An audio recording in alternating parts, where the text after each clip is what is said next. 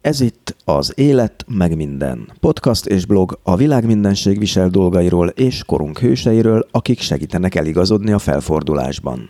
Gondolatok, életstratégiák és világfolyamatok a mindennapi káoszon túl.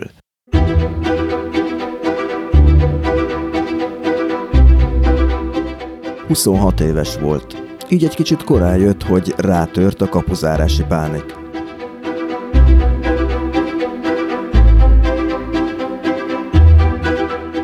Gondoltam, hogy beállt az életem, és hogy már semmit nem fog látni az életből. És én ezt el akartam kerülni, tehát valami radikális lépésre volt szükségem.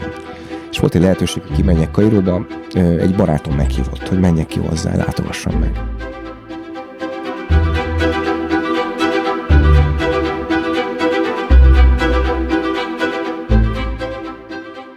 Jászberényi Sándor ma már több mint egy évtizede Kairóban él, és hogy mivel orvosolta a pánikot, haditudósító lett, olykor elég meredek hétköznapokkal.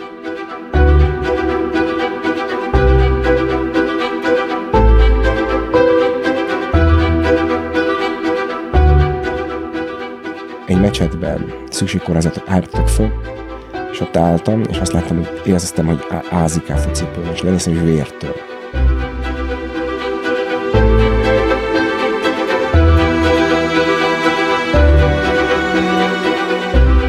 Líbia, Szíria, Irak, Jemen. Felsorolni is nehéz, hány ország hányféle háborús övezetében járt. De hogy az iszlám vallást felvette, annak volt olyan oka is, aminek nem volt köze ahhoz, ahol utazott és ahol élt. Nem tudok megbocsájtani dolgokat. Vannak dolgok, amikre képtelen vagyok a megbocsátásra. Nem tudok hinni egy olyan vallásban, ami számomra kötelezővé teszi azt, hogy megbocsássak történtek olyan dolgok az életemben, amiket nem kívánok megbocsájtani. Soha.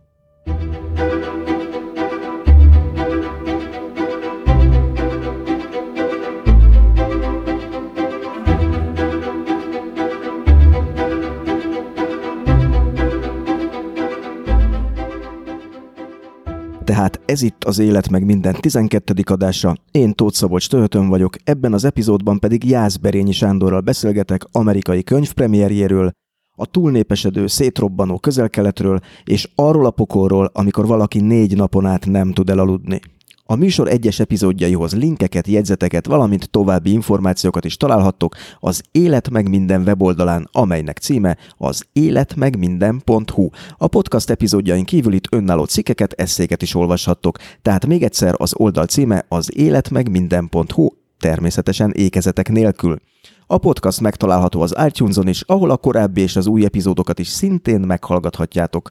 Ha itt iratkoztok fel a podcastra, kérlek ne felejtsétek el értékelni, ez nagy segítség abban, hogy mások is ráakadjanak a műsorra. Aki pedig a Spotify-on hallgatja a hallgatni valót, ott is megtalál minket, csak keressen rá az alkalmazásban arra, hogy az élet meg minden.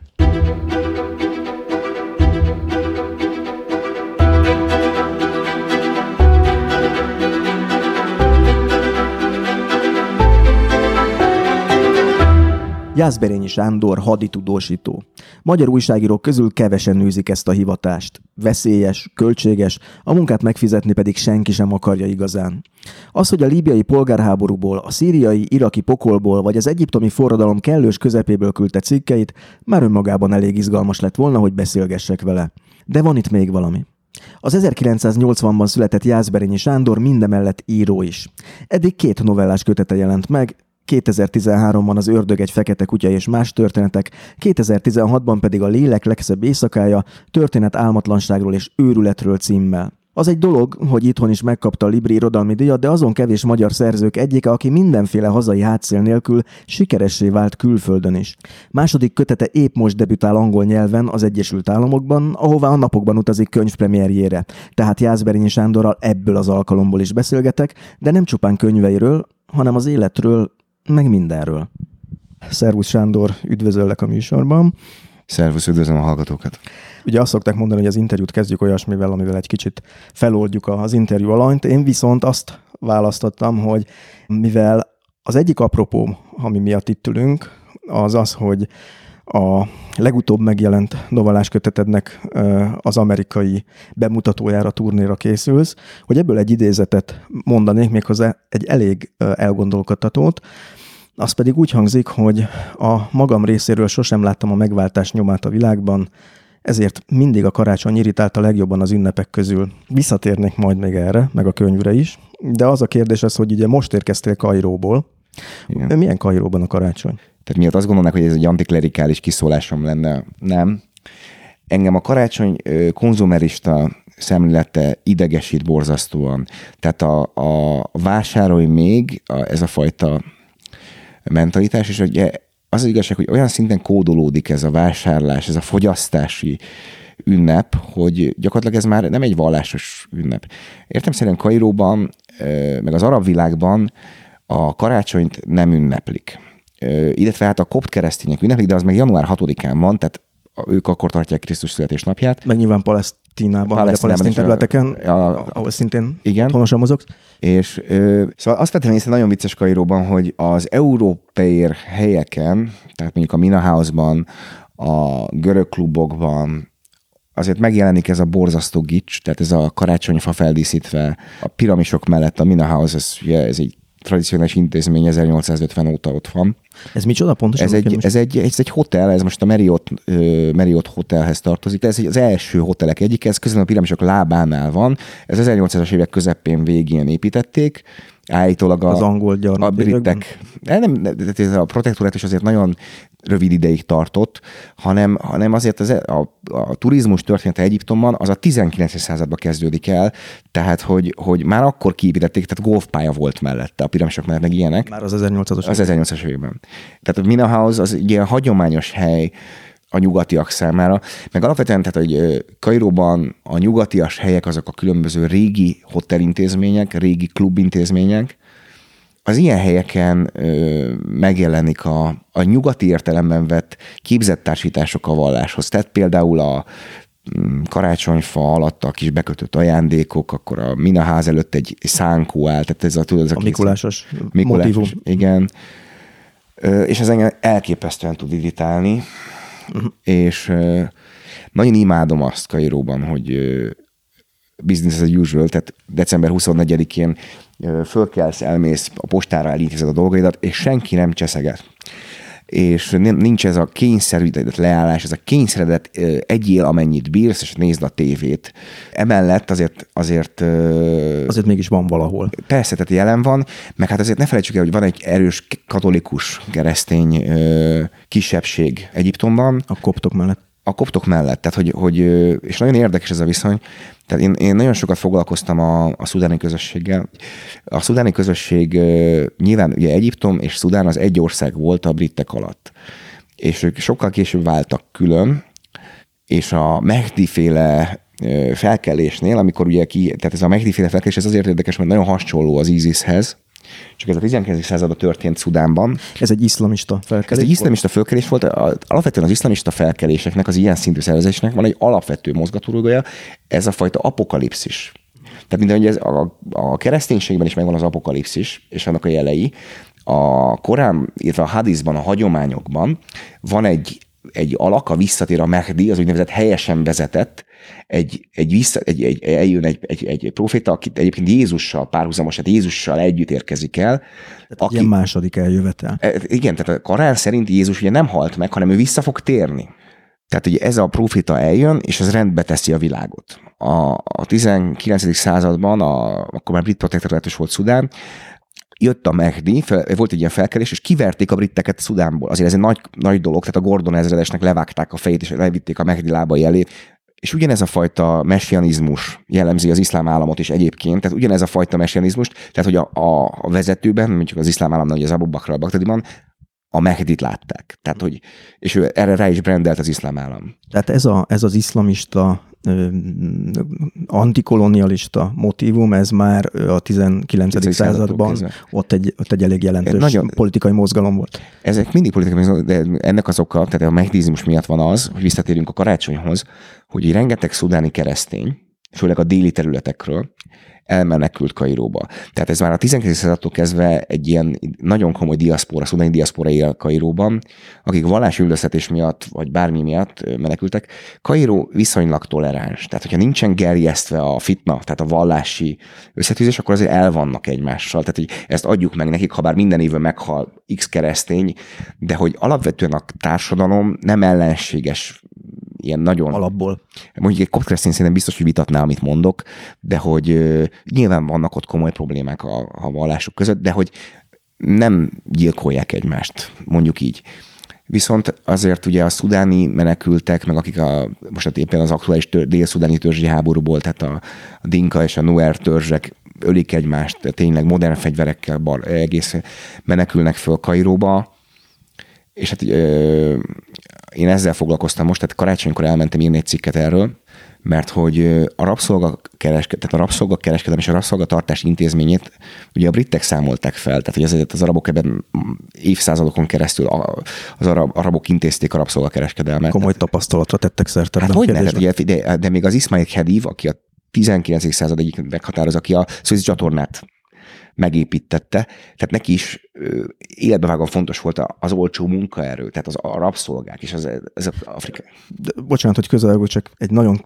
Távoli dolog, hogy azért a 19. században ez még az úgynevezett művelt nyugaton se volt ritkaság. Ugye emlékszünk arra, hogy Jefferson elnök is, ha jól tudom, mm. az Egyesült Államokban, vagy ez nem is a 19. század korábban, kicsit tartott rabszolgákat. Tehát ez egy ambivalens dolog volt, és egy, az, hogy a britek ezt felszámolták, az valóban egy, mm. egy nagyon előre. Tehát, ez sokat lehet kritizálni a briteket a kolonialista módszerék miatt, meg a, tényleg a kirablásra Indiának, és a, de azért a rabszolgaság intézményét, ami intézményesítve volt 600 éven keresztül, a közel-keleten, azt a britek számolták fel, ezt nem lehet elvitatni tőlük.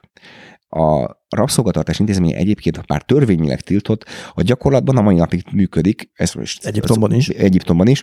Ez úgy néz ki, hogy Szudánban, tehát vannak ezek a törzsek, ugye borzasztó humanitárius katasztrófa van folyamatosan Dzsubában, illetve a déli területeken, meg a Darfuri régióban is, tehát délen is háború van, meg kelet, nyugaton is háború van, ezt úgy csinálják az arabok, hogy lemennek arabok, és azt mondják, hogy figyeljétek, eljöhettek Kairóba, kaptok szállást, dolgozni kell. Most ez 18 óra munkát jelent egy nap, és hát ugye ezek családok, meg nő, elsősorban nők, vagy tehát, hogy, hogy akik feljönnek a gyerekeikkel Kairóba, hogy éjjel-nappal dolgozzanak szállásért, amit úgy képzeljünk el, hogy egy ilyen igazi putri, és tehát, hogy ez, ez a közösségnek a problémája, hogy gyakorlatilag kvázi rabszolgaként élnek az országban, jelentős. Egy ilyen háztartásbeli alkalmazott, akinek viszont nincs is más élete, csak a háztartás. Tehát, mert, mert igen, nincs is esélye arra, hogy ott önálló reggel, reggel 6-tól este, este 10-ig dolgoznak.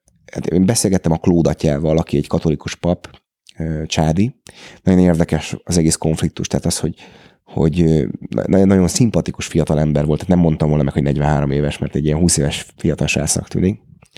És vele beszélgettem erről, hogy, hogy azért csádi, és azért ő kérte magát ide, mert a törzseken felül áll.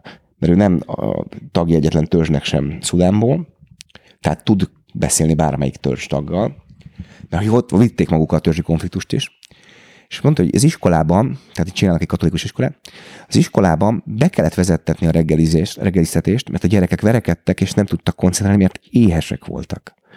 Ezek az emberek a világ legszegényebbjei. Tehát ezeknek tényleg nincs semmiük december 24-én kimentünk a feleségemmel, elmentünk a karácsonyi misére. És hát ez az afrikai mise, ez a fel nem ismerni. Tehát ugye, ugye azért a katolikus liturgiát a Magyarországon azért nagyjából ismered, hogy mi történik, meg hogyan történik, de hogy itt nem ismered fel. Tehát, hogy az afrikai ritmusokkal, a táncoló gyerekek, a, és egy olyan bája volt ennek az egésznek. Azért látod, hogy a, a törzsi vágásokkal mindig elhozta a legszebb ruhájában öltözött fel. És ott a közösség erről, erről írtunk, hogy erről írtam, és hát egy fotóztam végig.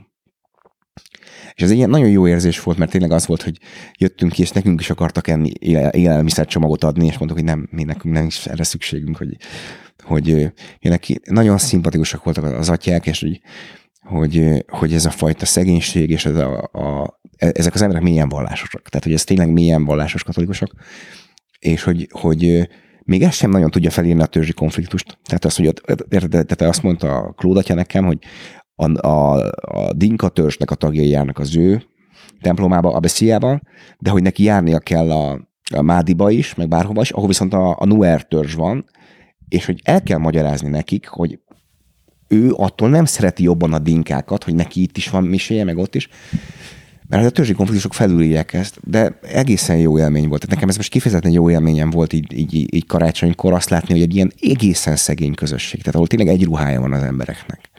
Hogy mindig az ember a legrosszabb, hogy olvasod ezeket a borzasztó pedofíliás történeteket, meg a nyugati egyházaknak a visszaéléseit metodikusan, és akkor látsz ilyen tényleg ágról szakadt papokat, akik ott, ott a lelküket kiteszik azért a közösségért, és hogy hogy szerezzenek annyi pénzt, és nem nagy célokra, ilyenekre, hogy matracot, hogy egy pricset szerezzenek azoknak az embereknek, hogy, és mindig alszik benne 5-6 család a templomban, mert nincs hova menniük. És, és ez olyan jó volt, jó érzés volt, tehát azért adott egy, kato, egy keresztény illetve egy ilyen ünnepi hangulatot. Én alapvetően, én felvettem az iszlámot, de hogy alapvetően kódolva a, az én kultúrám az alapvetően keresztény kultúrkör és ebben, ebben nőttem fel, és nyilvánvalóan az egyetemes értékek mind a két vallásban egyeznek, tehát ez egy jó érzés volt látni. Tehát, hogy ez, ez nekem nagyon tetszett. Mm, itt hagyjuk kapaszkodjak bele egy mondatodba, hogy fölvetted az iszlámot, ami nekem egy ilyen érdekes dolog, főleg így a, a könyvedből ugye azért az derül ki, a, hogy annak a főhőse ugye olyanokat mond, hogy nagy szabadság nem hinni semmiben vagy hogy egy korábbi interjútban azt mondtad erről, hogy muszlim vagyok, de nem vagyok jó muszlim, fölvettem a közelkeleten az ottani eligazodáshoz szükség van rá. Hogy ezt te hogy éled meg, hogy nekem legalábbis úgy tűnik, hogy te, te nem vagy Isten hívő. Az iszlám teológiája és gondolatvilága sokkal közelebb áll hozzá, mint a, a kereszténység. Azt gondolom, hogy a hit az kegyelmi állapot, de ezzel szerintem egyetért bárki, aki aki vallásos. Tehát engem lenyűgöz az iszlámnak a, a, az a fajta nagyvonulúsága, ami mondjuk a kereszténységben nincs meg, a kevésbé, ö, tehát több helyen kevésbé antropomorf, illetve kevésbé magyarázhatatlan, mint a, mint a kereszténységnek, ugye a Szent Háromságtól egészen nehéz magyarázni. Ö, nagyon tetszik nekem az iszlámban, hogy konkrét segítséget nyújt az élet egy csomó területén. Az életviteli Az élet, életviteli dolgokban. És hát ugye nyilvánvalóan nagyon sokat hatott rám, és nagyon fontos szempont volt nekem az, hogy én felvettem az iszlámot, hogy a, a, a közvetlen közeg, amiben élek, ők muszlimok. De tehát ez sem olyan, hogy van egy muszlim, és akkor azt kell elképzelni erről a muszlimról, hogy minden muszlim ugyanilyen. Tehát az iszlám az egy óriási vallás, rengeteg híve van, ö, rengeteg irányzata van, tehát hogy, hogy mit követsz. Valóban a, a, a hittel van, amikor jobb, van, amikor kevésbé jobb, tehát nem tudom azt mondani neked, hogy egy ilyen konstans, állandó, szilárd Isten hitem van. De hogy, hogy találkoztam olyan muszlimokkal, akik emberi kvalitásaikban voltak olyanok, hogy azt gondoltam, hogy én ide akarok tartozni. És nem feltétlenül praktikus számítás az, hogy én most fölvettem az iszlámot. Kifejezetten foglalkoztat az iszlámnak egy csomó ilyen doktrinája és kérdése nem vagyok jó muszlim, igazából nincsenek túl jó muszlimok soha, senki, mindenki megpróbál felelni valaminek. Én a baráti körömet látom, akik milyen vallásos emberek, hogy hogyan rendezik az életüket, és hogy mit tudnak szenvedni amiatt, hogy próbálnak megfelelni a, a felső törvénynek. Ugye azért imádkoznak az emberek, hogy Isten segítsen és világítsa meg az utat számukra. De hogy, hogy, hogy tudod, hogy két dzsihád van. Van a kis dzsihád és a nagy dzsihád. Tudod, hogy melyik a, a, a kis dzsihád?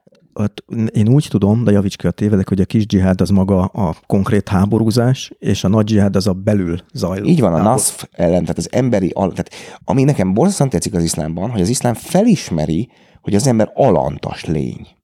Tehát, hogy míg a, a kereszténységben ezt valahol nem érzékelem, tehát a kereszténységben az... És vagy legalábbis kiment a divatból, mert szerintem azért a középkori kereszténységnek egy meghatározó élménye volt ez a pondró vagyok típusú Igen, hozzáállás. De, de, de, ez a, ez a, de mondom, ez a, de alapvetően ez a New Age uh, spiritualista kereszténység, ez, ez nagyon távol áll tőlem.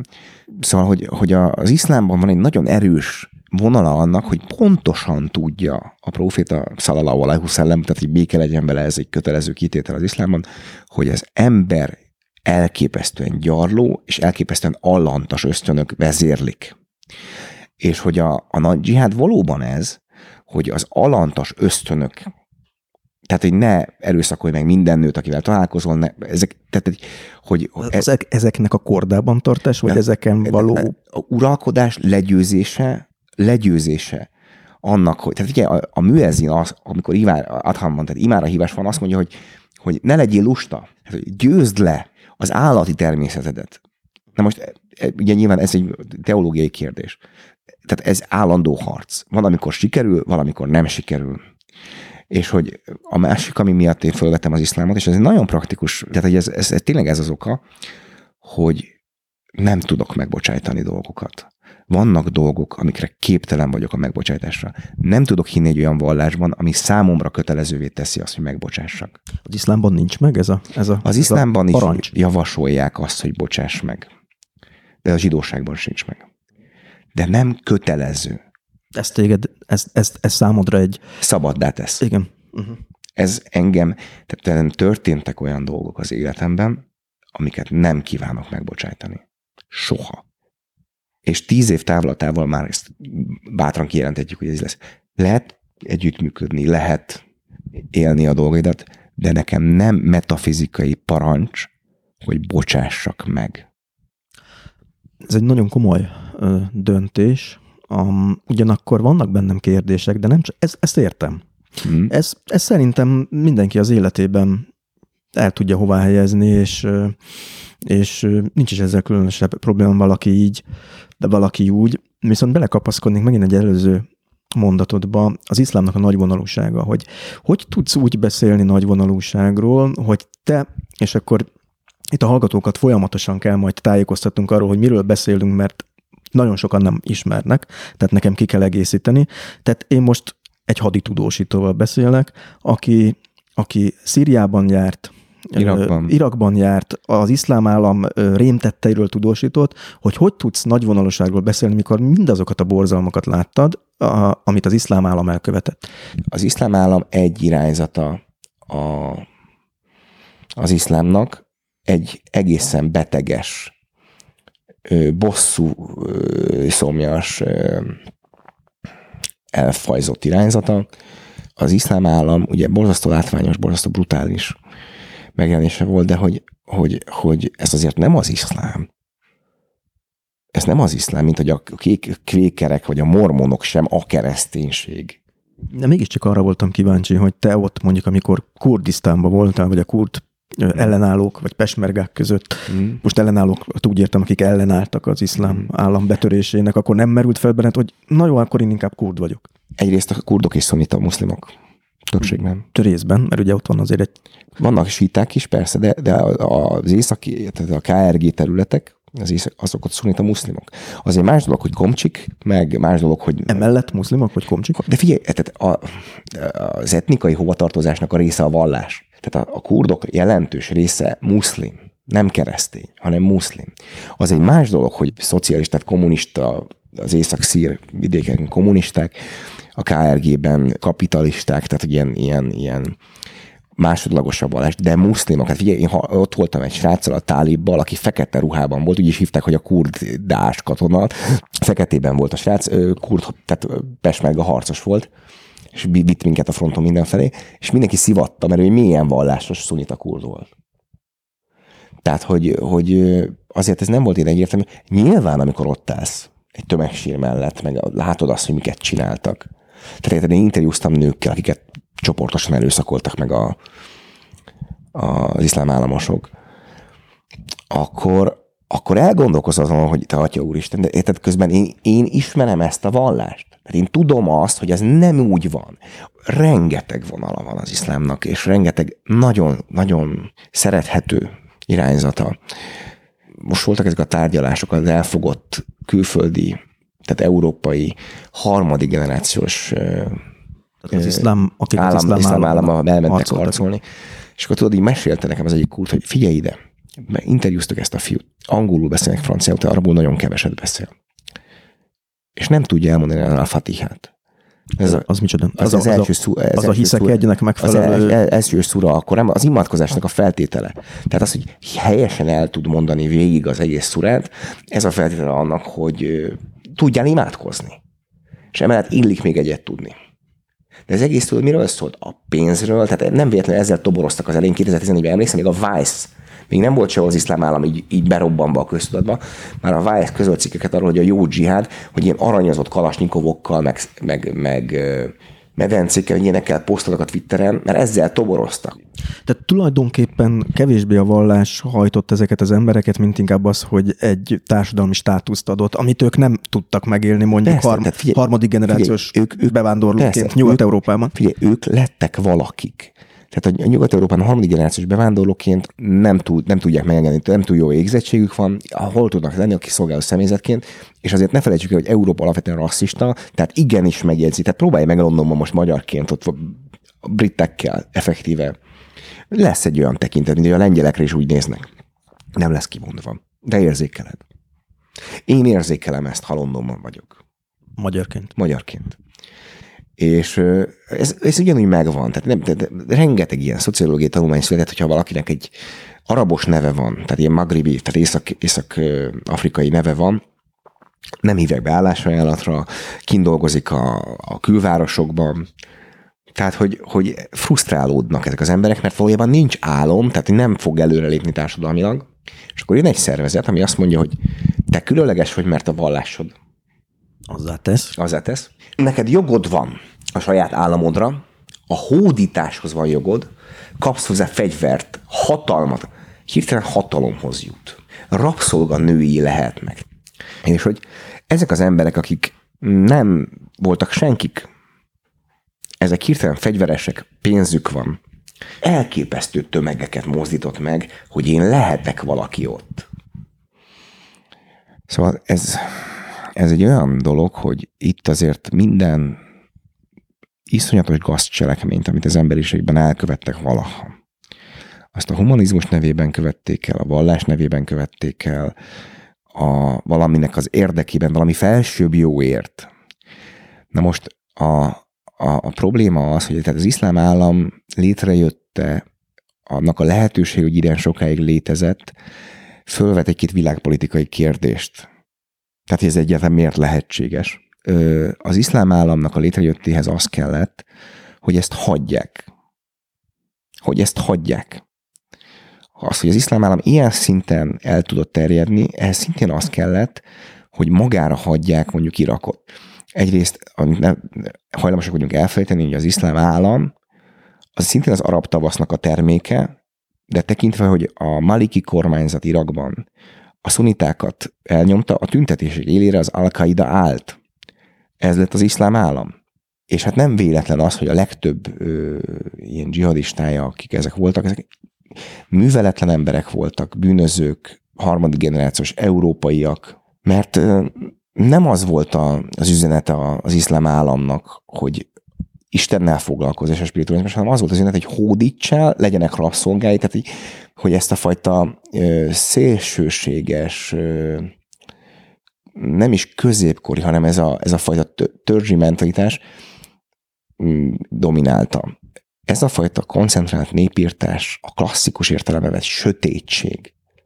Amikor azt mondom, hogy klasszikus értelemben sötétség, ezt értsd úgy, hogy az iszlám állam területein tilos zenét hallgatni, tilos társasjátékot játszani, nyilván a nő ki sem mehet a lakásból, de hogy, hogy az a fajta klasszikus sötétség, ami, ami a, a reneszánsz előtti sötét középkor, tehát a világ vége várást jellemezte.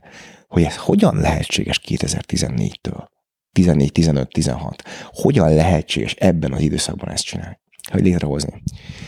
És hát ugye azt látjuk, én azt látom, hogy, hogy, hogy itt azért voltak szándékok is arra, hogy ez legyen, ez eszkalálódjon, leckeként. Ezt mondjuk egy például geopolitikailag, hogy sokféle regionális hatalom Nézd, az, az, az, az, az, Szíriát szétrombolják? Törökországnak van egy olyan törekvése, és ezért támogatták a felkelőket, hogy egy szunita, török barát, modernista, iszlamista kormányzatot hegyenek az Assadék helyére, akik egyébként Törökországgal tökéletes mm, kollaborációt tudnak végrehajtani. Iránnak van egy hosszú, tehát ellentétben az Egyesült Államoknak a külpolitikájával, ami ilyen nagyon szögletes, tehát ilyen nagyon Iránnak azért az elmúlt 20 évben látható az irány, hogy mit szeretne elérni, ugye ezt a, a perzsa félholdat. És Irán befolyási övezetet, befolyási övezetet, igen. És hogyha megnézed, tehát ezek így egymásnak feszültek, és hát ugye az Egyesült Államokat felszólította a maliki kormányzat, hogy hagyják el Irakot. Amint ez 2000 tizenvalahány Igen, eleje. tehát hogy, hogy elhagyják el Irakot, el is hagyták Irakot az Egyesült Államok hadserege, tehát ugye kivonták a csapatokat, és mit ad Isten történt egy szunita felkelés, aminek persze szektárius okai vannak, az az oka, hogy gyakorlatilag még mondjuk Európában nyilvánvalóan egy ellenzéki pártban lévő embert nem kedvel a kormányzat, de nem kívánja ö, megsemmisíteni fizikailag, illetve az életben maradását el lehetetleníteni. Tehát az ilyen államokban, mint Irak, az történik, hogy a maliki kormányzat nulla nullára csökkentette a kormányzati forrásokat, mondjuk a szunita területek felé, tehát Fallujah, ezek a régió felé. Mi lett ennek az eredménye? Éhínség. Tehát konkrétan, amikor leállnak az intézményi rendszerek, mert nincs, nem, nincs központi folyósítás, a kurdok is ugyanezt csinálták északon. Kitörtek az avargások, ezt szétverték először fegyveresen, és ennek az élére állt az al ami tehát azt mondta, hogy azért akarnak megölni, mert szunita vagy. És álljál bosszút. És mivel az iraki kivezényelt síta katona, aki ott áll az iraki szunita területeken, ő úgy érzi, hogy neki a világon semmi keresni valója nincsen, és a végképp nem akar meghalni mondjuk Moszulért, ami egy szunita többségű város. Mert mondjuk nem is a törzsi területe. Nem, nem, nem is a területe. Tehát ezért volt ott hagyott mindent menekülve. Tehát hirtelen, hirtelen az, iszlám állam rendelkezésére állt hirtelen egy csomó pénz, rengeteg pénz, rengeteg modern fegyver. Amit mondjuk a, a szunita államok is gondolom oda löktek be a térségbe. Nem az iszlám államnak konkrétan, tehát hogy a, azért az, az erős, hogy azt mondjuk, hogy a Szaudarábia vagy a Törökország. vagy Törökország az iszlám államot támogatta direkt.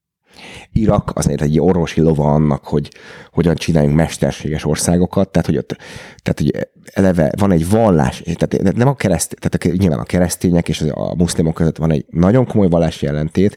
Most a síták és a szuniták között iszonyat feszültség van az, az igazságról. Ez Sokkal kevésbé elképzelhető egy szunita és egy síta közötti együttélés, mint egy keresztény és egy igen, iszlám hívő. Igen, igen. Én, én azt gondolom, hogy sokkal kevésbé elképzelhető, sokkal, sokkal ö, nagyobb feszültségek vannak. Mert ugye itt alapvetően a, a, a, a vallás, tehát az iszlám értelmezése, és az, hogy ki, ki, kik a képviselői az iszlámnak. Tehát mi a, ez, a, ez, a, ez a kardinális kérdés. Az öröklődés kérdése. Tehát ki örökli a hatalmat, a vallási hatalmat. A, a síták vér szerint a, hiszik, a szuniták erény szerint. És, és tehát ez a meccs nincs lejátszva, sőt, ez for. Igen, de közben nekem mégiscsak furcsa, hogy a 21. században ezen nem lehet felülemelkedni, hogy ez ennyire központi kérdés. Figyelj, az igazság, hogy átvertük magunkat, és beugrottunk annak, hogy van fejlődés az emberi jellemben, meg az emberi... Nincsen. Ugyanazok az alakok vagyunk, akik a középkorban voltunk. Ebben, ebben teljesen igazat adok neked, hogy nagyon könnyű ismét a sötétség felé hmm. fordulni, és hogy az emberben biztos, hogy vannak olyan a örök dolgok, amelyek szinte erre predestinálják, de az, hogy ne lenne fejlődés, nekem a világképem legalábbis más. Az igaz, hogy én végtelenül pessimista vagyok. De végtelenül pessimista vagy. Én végtelenül pessimista vagyok. Én azt látom, hogy ha, tehát, ha mondjuk egy példát. Képzeld el, hogy elmentünk egy kávézóba egy pár barátommal. És ugye szeretünk abban tetszellegni, hogy mi nem vagyunk a proletariátus, mint olyan már nem létezik. Tehát ez a klasszikus munkásosztály. És akkor kiderült, végig gondolta mindenki, hogy egyébként én 8 órát dolgozom egy boltban eladóként, portat elasát, és azt mondja, figyelj ide, mi vagyunk a proletáratás, csak kütyükkel. Mert addig nem emlékszem arra, hogy én a munkás osztály vagyok, és a, a munkaerőmből élek, ameddig a telefonomat nyomogatom, és azt gondolom, hogy nem tartozom oda. Tehát, hogy, hogy hajlamosak vagyunk elegánsan elsiklani alapvető tények felett, mert hogy rengeteg elterelés van a kütyűink, a, az egészségügy, a bármi ilyesmi, de valójában... Való... Na de azért az mégiscsak más, hogy tehát, éppen beszélgettem valakivel a minap arról, hogy a, hogyha mi 1950-ben születtünk volna, vagy 46-ban, most már háború után, és nem pedig a 70-es évek elején, akkor már nem élnénk. Mert hogy az orvostudomány nem tart, nem, olyan betegségeink voltak egyszerűen, mint az orvostudomány nem tudott akkor ö, még gyógyítani a gyermekbénulástól elkezdve, nekem nem volt ilyen, de, de, de volt olyan súlyos fertőzés, amivel lehet, hogy már gyerekkoromban nem lennék itt. Tehát hmm. azért mondom azt, hogy én nagyon óvatosan bánnék technika, ezzel. Technikai, technikai fejlődés, én azt gondolom, technikai fejlődés van. De azért az de egy nagyon fontos dolog, tehát én, Én nem azt gondolom- bagatelizálnám. Én azt gondolom, hogy az ember jellemében, tehát az ember, ember jellemében nincs fejlődés. Tehát a technikai fejlődést kétségbe vonni. Hát figyelj, katasztrofák lesznek a technikai fejlődésből rövid távon belül. Most a szociális katasztrofákra gondolok például a teljes or- orveli rendszereknek a kialakulását Kínában már A, ugye meg, a, meg, a technikai megfigyelés. a technikai megfigyelések, meg az ilyenek. Tehát a technológia rohamos mértékben fejlődik, ez valóban így van, de az emberi alaptermészet nem változik. És ez, a, ez amit elfelejtünk. Tehát ez, amit elfelejtünk. Tehát azt gondoljuk, hogy, hogy ugye én még gyerekként ebbe is nőttem fel, hogy a második világháború nem ismétlődhet meg ilyen szinten, ilyen szintű pusztítás nem történhet meg. A háború rémsége, amit mondjuk a második világháború után nagyon aktívan élt itt, és most nem a, a holokausztra gondolok, hanem a háború, alapvető, a teljes frontos háborúnak a pusztításáról, azért ez nagyon sokat visszatartott, nagyon sok embert visszatartott, nagyon sok mindentől. Ennek a réme elmúlt, meghalnak a túlélői, akik emlékeznek rá. Egyre harciasabbak a szólamok a világon mindenhol. Tehát nézd meg a Plutyint, nézd meg a Trumpot, nézd meg a, a, a kis populistákat Brazília, Európában. Brazília, tehát eh, így van. Tehát, hogy, hogy egyre populistábbak a hangok, elfelejtettük ezt a, a, a, a háborút, és, és harcias retorikák jelentek meg. És az emberi természet nem változik, ismétlődik ez a kör, és ez röppantó rémisztő. Mi az, amit ezzel ellen tenni lehet? Hiszen benned is benned van a tudás, hogy ez nem jó. Persze. Te is úgy beszélsz erről, hogy ez rossz. Mm, Az az, az igazság, hogy A homo sapiens, tehát, benne, vagy gond, tehát, hogy, Mm. tehát, hogy ez értelmes lény az ember, hogy csak tudunk valamit tenni ez ellen. a funkcionális analfabetizmus ellen kell küzdeni, de az igazság, hogy én azt látom, hogy kormányzati szinteken nincs erre igény. Sőt, sőt, e, Sőt, sőt, szándék, az, van, sőt, szándék van arra. arra, hogy ez minél lejjebb menjen, mert az az ember, aki érti a híreket, az veszélyes. Ne, ne, ne, ne értse meg, hogy miért fontos az, hogy például, hogy, ja, hogy nem biztos, hogy lesz nyugdíja. Ha a dolgok végletes elromlásáról beszélünk, akkor javaslom, hogy egy kicsit térjünk vissza Egyiptomba, mivel hogy legalábbis korábbi interjúkban ezt olvastam, hogy ez az az ország, ahol annyira elromlott minden, hogy neked is menekülnöd kellett, nem is olyan régen. Ez hogy volt ez a történet? Ö, 2015-ben volt ez. Nem, tehát az volt a történet, hogy ugye 2013-ban egy nagyon, nagyon-nagyon súlyos leszámolás volt az iszlamista kormányzattal, gyakorlatilag konkrétan egy ilyen Converse, kínai Converse klónom volt cipőm, tudod, nekem a vastag gumitalpa van. Na most a gumitalp fölött álltam a vérben, ott a szükségkórházban. Tehát, hogy a, azoknak a hallgatóknak mondjuk el, akik nincsenek benne ebbe a történetbe, ugye, hogy Egyiptomban 2011-ben volt egy, ö, egy forradalom. 2011-ben volt egy forradalom Egyiptomban, amikor megbukott a Hosni Mubarak féle kormányzat, ami 30 éven keresztül irányította az országot. Egy eufórikus folyamat kezdődött el, hogy akkor itt társadalmi igazságosság, demokrácia képződik, aminek hamarosan útját állta az a tény, hogy 70%-ban írástudatlan az ország. Tehát nem- biztos, hogy 70%-ban nem akarok túlozni. Jelentős az írástudatlanság, a funkcionális analfabetizmus is óriási. Először a legfelsőbb katonai tanács irányította az országot, 2012-ben pedig megválasztották Mohamed Mursit, az első iszlamista elnököt, az első civil elnököt is egyben, aki a muzulmán testvériség nevű modern politikai iszlamista szervezet, nek az egyik képviselője volt. A regnálását ellentmondásos törvénykezés, ö, elidegenítést jellemezte, és hát a mély állam, ami a 30 éven keresztül berendezkedett a, a Mubarak rezsimre, alapvetően egy katonai ez irányítás. egy katonai irányítás volt. A Mubarak mégis egy elsősorban a rendőrségre és a, a nemzetbiztonsági szolgáltatóra támaszkodott. Az bolykottálta a Mursi kormányzatot, és 2013-ban, és ezt hangsúlyozzuk, hogy óriási tömeggel, tehát tömeg támogatással pucsot hajtottak végre Abdel Fattah al-Sisi vezetésével, aki később az elnöke lett az országnak. Szintén egy tábornok. Tábornok, igen. Hát ő a katonai hírszerzésnek volt a, a vezetője, és ö, 2013-ban elmozdították a Mursit, tehát ilyen óriási tömegtüntetések voltak, és hát ugye ennek erre válaszul az iszlamisták is kivonultak az utcákra, és elfoglalták a Rabal Adawiya teret, a Ramsis teret, egy pár teret, ahol egy hónapon tehát a Ramadan alatt végig ott táboroztak, és akkor ö, 2013 Ramadan végén, nyarán a hadsereg éles lőszerrel feloszlatta ezeket a területeket, tehát tüzet nyitottak ezekre az emberekre, a rendőrség, a hadsereg, és a, az úgynevezett támogatói a, a régi rezsimnek. Hát én ennek a közepén ott voltam. És e, akkor itt jön be a itt, itt, itt jön be az, hogy hát 1100 ember töltek meg. Ennyi volt a hivatalos elismert, utána beszüntették a számolását. Az egészségügyi minisztérium nem adott ki több számot, hogy hány ember halt meg. Óvatos becslés szerint két-háromszorosa. És én a, ott voltam a Rabaladójánál, ahol megkezdődött a felszámolások, mert nem jutottam be, már már körbe volt véve, de hát láttam, hogy oszlatnak, hogy akkor ott éles lőszerrel, és fényképeztük a halottakat. És az igazi sok, az nekem pénteken volt a, a Ramses téren, ahova egy mecsetben szükségkorázat álltak föl, és ott álltam, és azt láttam, hogy érzeztem, hogy ázik át a cipőm, és lenéztem, hogy vértől. Embervértől. Tehát, hogy ez egy nagyon-nagyon durva felszámolása volt a, az iszlamistáknak, visszaállt a régi rendszer, állt a katonai diktatúra, és mivel én egy alapvetően, tehát ezt függezzünk le egy tényt. Ha amikor liberálisról beszélek, nem a magyarországi liberális elitről beszélek, hanem a liberális nyugati típusú gondolkodásmódról beszélek, ami jellemzi Angliától kezdve Nyugat-Európáig. Magyarországon ez egy ilyen szitok szó, de nem ebben az értelemben használom, hanem a liberális azt jelentem, aki hisz a több pártrendszerben, a demokráciában, az emberi egyenjogúságban, a, a társadalmi igazságosságban. Ez egy gyűjtő fogalom. Általában a rezsimeknek, a totalitáriánus rezsimeknek a legnagyobb ellensége nem a szélsőségesek, mert azok ellen nagyon könnyedén fellép, megöli őket, bebörtönzi őket, stb., hanem a liberálisok, akik intelligensen, tehát egy egyfajta intelligens ellenállásként szervezik meg magukat.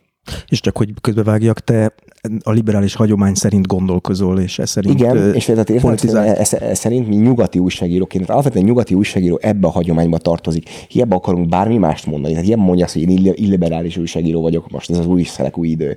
Nem, mindannyian liberális újságírók vagyunk, mert alapvetően a modern nyugati államok, tehát a modern európai államok ezeken az elveken nyugszanak. És te a te iszlámhoz való tartozásodat ezzel össze tudod egyeztetni? Persze, persze. Nézd, azt gondolom, hogy azok a rendes emberek, tehát a vallásos emberek közül is, akiknek a vallásuk egy életre szóló kihívás a felé, hogy jók legyenek, jó emberek legyenek. És ez nem más emberekről szól, hanem róluk. Én olyan sok követni való, erkölcsileg követni való embert ismerek, aki mélyen vallásos, esze ágában nem lenne téged kritizálni, hogy hogyan élsz, mert el van azzal foglalva, hogy ő megfeleljen ezeknek az elvárásoknak. És ez miért ne lenne egy összeegyeztető, egy liberális értékrenddel. De akkor visszatérve itt az egyiptomi dolgokra, a, ez a fajta hozzáállás, legalábbis a, úgymond, tehát a klasszikus értelmével liberális újságírókról ez bántotta ezek szerint az ottani új a régi nem, új nem, tehát a, a helyi liberális, ugye három faktoros volt ez a forradalom. Az iszlamisták, a katonai rezsim, tehát a, a a Deep State, tehát az úgynevezett régi rezsim, és a liberálisok. Ne felejtsük el, hogy a forradalmat nem az iszlamisták robbantották ki Egyiptomban, hanem a liberálisok, akik valóban az 50-es évekbeli terror elnyomást nem akarták többet, akik szerettek volna egy demokrácia, stb.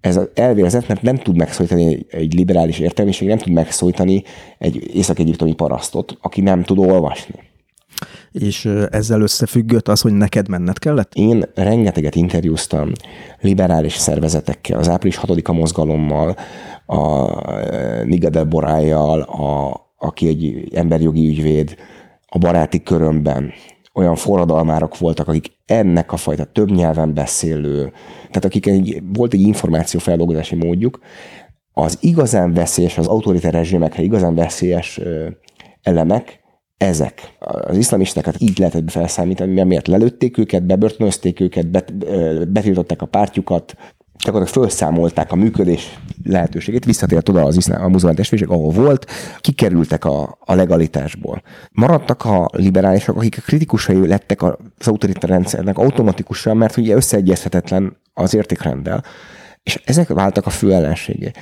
És én engem akkor megijesztettek 2015-ben, hogy egyrészt tömeges letartóztatások kezdődtek el. Nekem nem hiányzott az, hogy két éven keresztül tárgyalás nélkül kerüljek mondjuk előzetesbe valami hülyesség miatt, amit nem követtem el. Te voltál is egyébként előzetes? Én voltam előzetesben, de az, az én hülyeségem is volt, mert az 2012-ben jöttem vissza a gázai vezetből, és nekem mindig mániám volt, hogy a szerkesztőjének ilyen kilőtt töltényhüvelyt, meg ilyen szóvezetéket hozok. Na most belefutottam egy rossz arc amadaulást egy biztonsági szolgálati srácba, aki megvádolt engem azzal, hogy én fegyvert csempészek Gázából Egyiptomba. Na nyilván az ügy ejtette az ügyet, de két napon keresztül ott voltam az előzetesben, a Rafahban, a Arisban a rendőrségem. Ez, ez El Aris, ez a...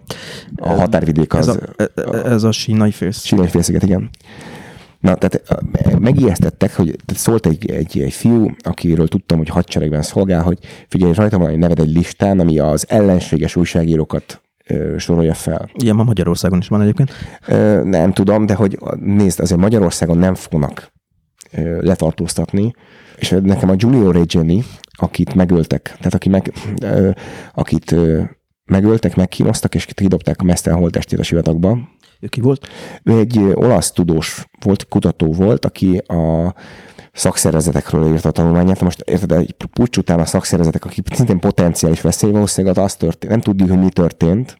Azt tudjuk, hogy nagyon gyanús módon halt, meg nagyon titkosszolgálati módszerek, tehát egyébként belső elhelyezés módszerekre, amikor megkínzásra, megölésre a körmeit lehúzták engem. Tehát ez egy fiatal srác volt. De én a Dokiban lakom, a Behusz metróállomás környékén. Ez Cairo. És ott lakott a Behúsz környékén a srác. Tehát mi ta- nem ismertük egymást, nem voltunk puszipajtások, meg semmi ilyesmi, de tudod, két külföldi összebiccent egy szupermarketben, ha vásárol. És én látásból ismertem is.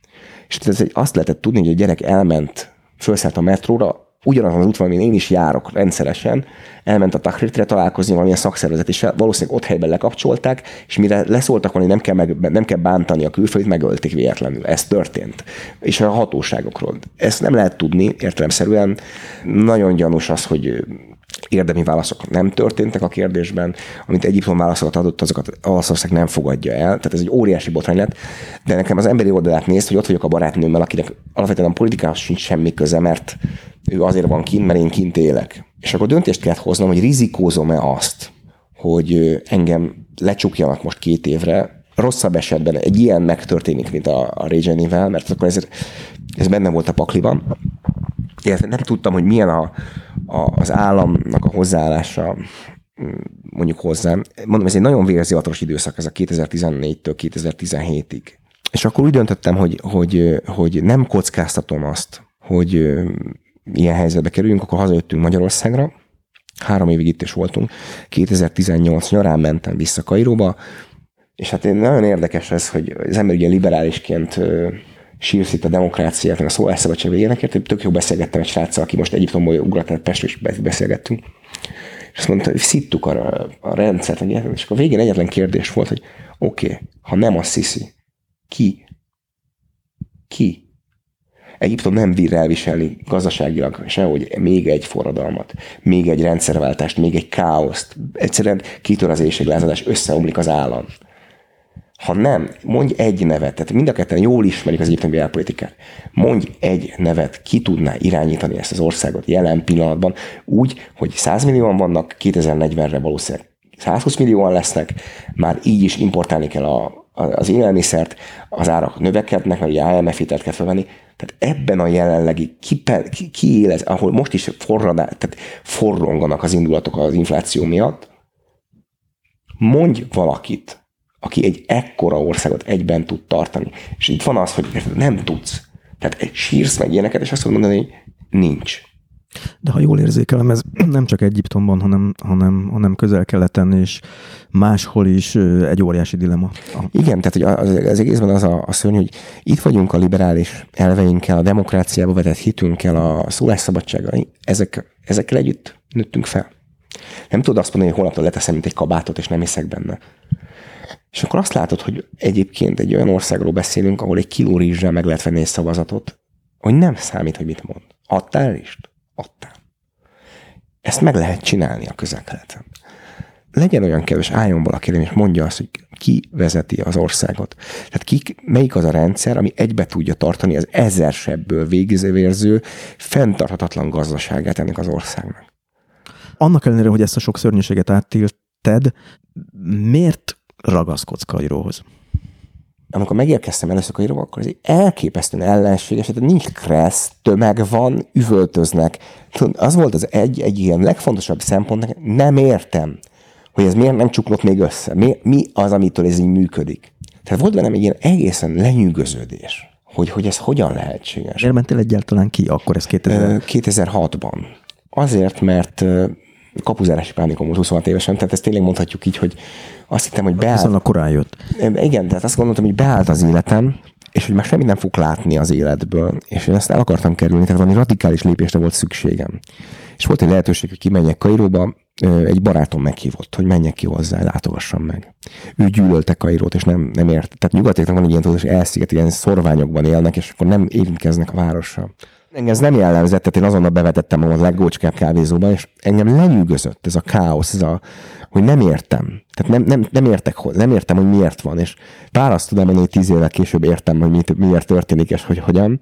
Már nem annyira káoszosnak látom Kairót, mert lát, átlátom a, a mozgatókat, de hogy Egyiptom nem is igazából a közel-kelet, hanem valahol a határon van, Afrika és a közel-kelet között. Tehát ott mégis csak valami fajta civilizációs rend működik azzal szemben, ami körbeveszi az országot. Hát azért a rendező, megnézni, hogy ha rendez egy erős kifejezés, tehát hogy, de hogy, hogy, hogy azért van egy, egy, egy ilyen egészen elképesztő büszkeség bennük, hogy ők egyiptomiak, és nem csak arabok. Persze arabok is, de ők egyiptomiak. És nagy nemzet, és százmillió, és Umal Dunja, tehát a mindenség anyja, tehát hogy ott az emberiség bölcsője, és hogy, és hogy nézd meg, hogy azért itt összecsuklottak minden mellettük. Tehát Líbiában hát, a hadurak a harcolnak, Szíria, hát komolyan. És Egyiptom állam tartja magát, van kenyér, vannak fizetések, klasszikus szabadságjogok azok nincsenek. De de kenyér van. De kenyér van.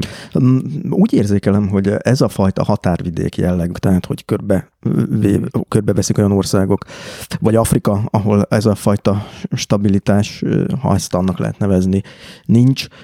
Ezt mint hogyha te is kihasználtad volna, mert megint a hallgatóknak szólok ki, hogy értsék az életudatat, hogy amikor kimentél utána, tehát belekezdtél egy olyan lehet azt mondani, hogy karrierbe, amit haditudósítónak nevezzünk. Itt fölírtam országokat, hogy honnan tudósítottál az elmúlt tíz évben, ugye hát Egyiptom adja magát, Líbia, végigcsináltad ott a, hát a, a felfordulást. Igen, a polgárháború, tehát amikor 2010-ben kitört a polgárháború, akkor ott voltam Bengáziban, Tobrukban, Ajdabéján, azt Ajdabéján volt ott a, határ, a konkrétan fronton.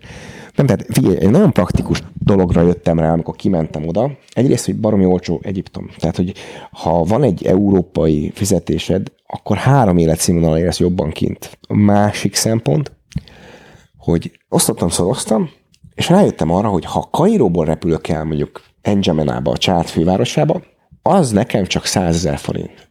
Ha Magyarországról szeretnék, az 5. És akkor rájöttem arra, hogy ha én Kairóban vagyok, akkor Érted, tudod, mennyiből mentem el Líbiába? 6000 forintból. Mert beültem egy iránytaxiba, és levitettem magamat Szalumig a határon. De Marsamatruk, Szalum, Szalumból fölmentem, izé fogtam egy taxist már libiai oldalon, és azzal mentünk Tobruktól, Tobruktól meg izé Bengáziig. Tehát effektíve az a meló, amit elvégeztünk ott kint, az tokkal vonóval volt 300 dollár. A költsége? A költsége. Akkor én rájöttem, hogy a gázövezet dettó. 300-400 dollárért meg tudom csinálni. Mert barátoknál tudok aludni, vagy, vagy tudok olyan olcsó, senkinek nem kívánom egyébként ezek a hoteleket, de hogy szükség törvény volt, hogy meg lehet csinálni. Csak hogy megint az, hogy értsük, felsorolom a további országokat is, hogy mindenki, Irak, Szíria, Libanon, Gázai jövezet, Izrael, Nigéria, Csád, Jemen, nem tudom, kihagytam-e valamit. Ukrajna. Ukrajna. Ukrajna. Tehát, hogy, hogy amit, amire rájöttem, ez a, ez a budget kvázi újságírás, hogy én, amikor e, ezt az egészet elkezdtem, én a költséghatékonyságra törekedtem, és azt, hogy ne tessék úgy érteni, hogy házat vettem belőle, meg ilyesmi, de arra, hogy ezeket megcsináltam, és utána úgy tudtam eladni magyar és külföldi sajtónak, hogy nagyjából a pénzemnél voltam. Ez, ez egy átlagfizetésnek számít, Na de közben érted, én utaztam, ezek kalandok voltak, ezek tök jók voltak, jókat ettem, nagyon érdekes emberekkel találkoztam, akik, akik voltak, meg ez az adrenalin sok, ami egy ilyen konfliktusban van. És én ezt, tehát ezt, ezt találtam ki, ez volt a nagy licensz, hogy, hogy, hogy ha ott vagy valahol helyileg, ami egy olcsó ország, vagy egy olcsóbb hely, és nyugat-európai fizetésért, vagy tehát európai fizetésért mész el ide-oda, ami egyébként a helyi árakon közlekedsz ott, akkor ez fenntartható. Tehát akkor effektíve fent tudom azt tartani, hogy itt elmegyek a gázai vezetbe, ott vagyok két hetet, tíz napot, és erre elköltök mondjuk 300 dollárt, abban benne van az is, hogy ajándékot vittél a haverodnak, meg tudom, legutoljára tudod, mit kért tőlem, ilyen női epilátor, tehát hogy tudom, kiszedi a szőröket, mert nem lehet. A gázai vezetben? A gázai vezetben a felesége, mert nem, nem, nem engedik bevinni, nincs ilyen, és hogy nem lehet kapni sehol, és el kell mennem Kairóba venni egy ilyen epilátor gépet, mert hogy ugyanúgy emberek, ugyanúgy hiúk, ugyanúgy de most nekem az jutott eszembe, hogy milyen, milyen, milyen lélek, milyen beállítódás kell ahhoz, mondjuk ha a gázai beszélünk, hogy hát nyilván azért az ezer emberből egy, aki ezt meg tudja csinálni, mert nem ilyen, hát ilyen science fiction, hogy valaki elmegy, ha jól emlékszem, ugye ott a, az egyiptomi palesztin területek határvidékén, és, és egyet, hogy csinálod, hogy megismerkedsz olyan emberekkel, akik elvisznek, és egy csempész alatt alagúton keresztül bevisznek az országba. Eleve, tehát ne, a következőképpen néz ez ki. Nekem voltak kapcsolataim a gázai vezetben, 2012-ről beszélünk, most már azért nagyon sok alagutat felszámoltak, tehát most már nem olyan egyszerű. De nem voltam lenne 2013 óta műveleti területes ezért nem utazhatsz le. De hogy ameddig nyitva volt a Rafaki határátkelő, hát nem nyitva volt, hanem katonai engedéllyel át lehetett menni. Tehát, hogy ez egy alapvető tévedés a fejekben, hogy ez az alagút, ez mondjuk titkos lenne. Mind ezek csempész alagutak, ahol igen, viszik be az árut a Igen, igen de, de minden árut. Tehát ne azt értsd, hogy tehát nem, nem fegyvereket visznek be, hanem betont, építőanyagokat, cigarettát, mindent. Tehát tekintve, hogy blokkád alatt van az ország, azért kell, a Mubarak rendszerben azért engedték ennek a fenntartását, mivel konstans humanitárius krízis volt a gázébezetben, egyszerűen a Hamas fogta és felrobbantotta a falat, és akkor az emberek átmentek, bevásároltak Egyiptomban, majd visszamentek a gázévezetbe. És akkor a Mubarak rezsim rájött arra, ha nem engedik be az alapvető dolgokat, ami egyébként jó az egyiptomi oldalnak is, tehát arra is elképesztően virágzásnak indult a csempészet miatt, akkor robbanás lesz, de viszont visszatérve arra, amit mondod, hogy ez ilyen sci-fi-nak tűnik, nem. nem, alapvető helyismeretről van szó. Mert ha voltál már lenn Arisban, és oda mész egy utcagyerekhez, vagy egy kölyökhoz, aki mezzel, és fiam, uh, Winner Fag, tehát hol van az alagút, akkor elvíz egy, egy ilyen, ilyen sorhoz, ahol nyilván nagyon csúnyán fognak rádézni, meg nem, nem valószínűleg fel is pofoznak rosszabb esetben, meg, mert ugye ez, ez azért nem legális biznisz. De, de hogy ezek nyílt titkok, Rafahban, tehát én nem úgy csináltam, hogy az egyiptomi oldalon mentem, egyiptomi oldalon nem volt kapcsolatom, de nekem a palesztin haverom volt, és a palesztinak azok, érted, a gázai vezetet körbe lehet futni, az nem egy nagy terület. És hogy mondtam, hogy erről akarok írni, Hamas engedélyt megkaptam, tehát hogy, hogy újságíróként dolgozhattam a térségben, hogy menjünk le Rafakba, a palesztin oldalra, menjünk le az alagutakhoz. Volt valami rokon, mert ott mindenki rokon a mindenkinek, mindig, tehát valamelyik haverodnak a családja ebben érintett, és hogy odaszól a főnöknek, hogy figyelj, itt van ez a magyar hülye gyerek, hadd vigyem el. Akkor ők azt fogják mondani, hogy persze rendben van, de csak szépeket írjatok rólunk. És hogy néz ki egy ilyen alagut egyébként? Ez hogy ezek, a, ezek az alagutak, ezek alapvetően artézik utak. Tehát, hogy a, a technika az adott volt, mert kutakat kell ásni, és egy ilyen nagyon nagy mélységbe kell leásni ezen a sivatagos vidéken, hogy vizet találjál. Tehát ezek artézik utak jellegűek, ilyen 30 méter, 35 méter mély kutakat építettek, ezeket lefúrnak, és tudod, körbe palánkozzák. Mindenféle van, tehát van, ami egy embert visz, de van olyan, ami autóval keresztül lehet menni, vagy egy csordát át lehet hajtani, mert ugye mivel tudnak fizetni a palesztinok, vagy a, a segélypénzekkel fizetnek, hát abból kapják a fizetésüket, vagy gyümölcsel, vagy állatokkal, és akkor áthajtanak egy birkacsordát. És az alagúton? Mint a kis, figyelj, tehát hogy ez egy ipar, és azért mondom, hogy... És akkor tulajdonképpen összekötnek két artézik utat egy Igen, igen, igen, és hogy ugye ezeket folyamatosan próbálja felszanálni, Izrael szanálni az egyiptomiak, na de hát ugye az egyiptomiak is érdekeltek abban, hogy ez működjön, mert munkát ad rengeteg embernek. De hogy ezt ne úgy képzeld, hogy szuper titkos, ez egy ipar, itt rengeteg alagútról van szó. 3000-3500 körül volt 2012-ben, most sokkal kevesebb van, de még mindig működnek alagutak, kereskedelmi alagutak, mert hogy Izrael felől minimális szinten jön be bármi. És ugye, tehát összesen van három órára áram az övezetben, üzemanyagot kell bevinni, élelmiszert kell bevinni, gyógyszert kell bevinni blokád van, máshonnan nem mehet be. És azért ott él három millió ember, ennek a három millió embernek orvosságra van szüksége, élelemre van szüksége, rá akar gyújtani, most bármi ilyesmi, és ennek, ennek a kiszolgáló ipara egyébként dúsgazdaggá váló alagútüzemeltetők. Mégis az érdekelne, hogy ahogy te fogalmaztál, ott van az a magyar hülye gyerek, hogy Jászberényi Sándort abban a helyzetben, amikor te kint voltál Kajróban, főleg az első években, mi hajtotta? És itt olvastam tőled interjúkban is, meg amire mindjárt átérünk a könyvedben is.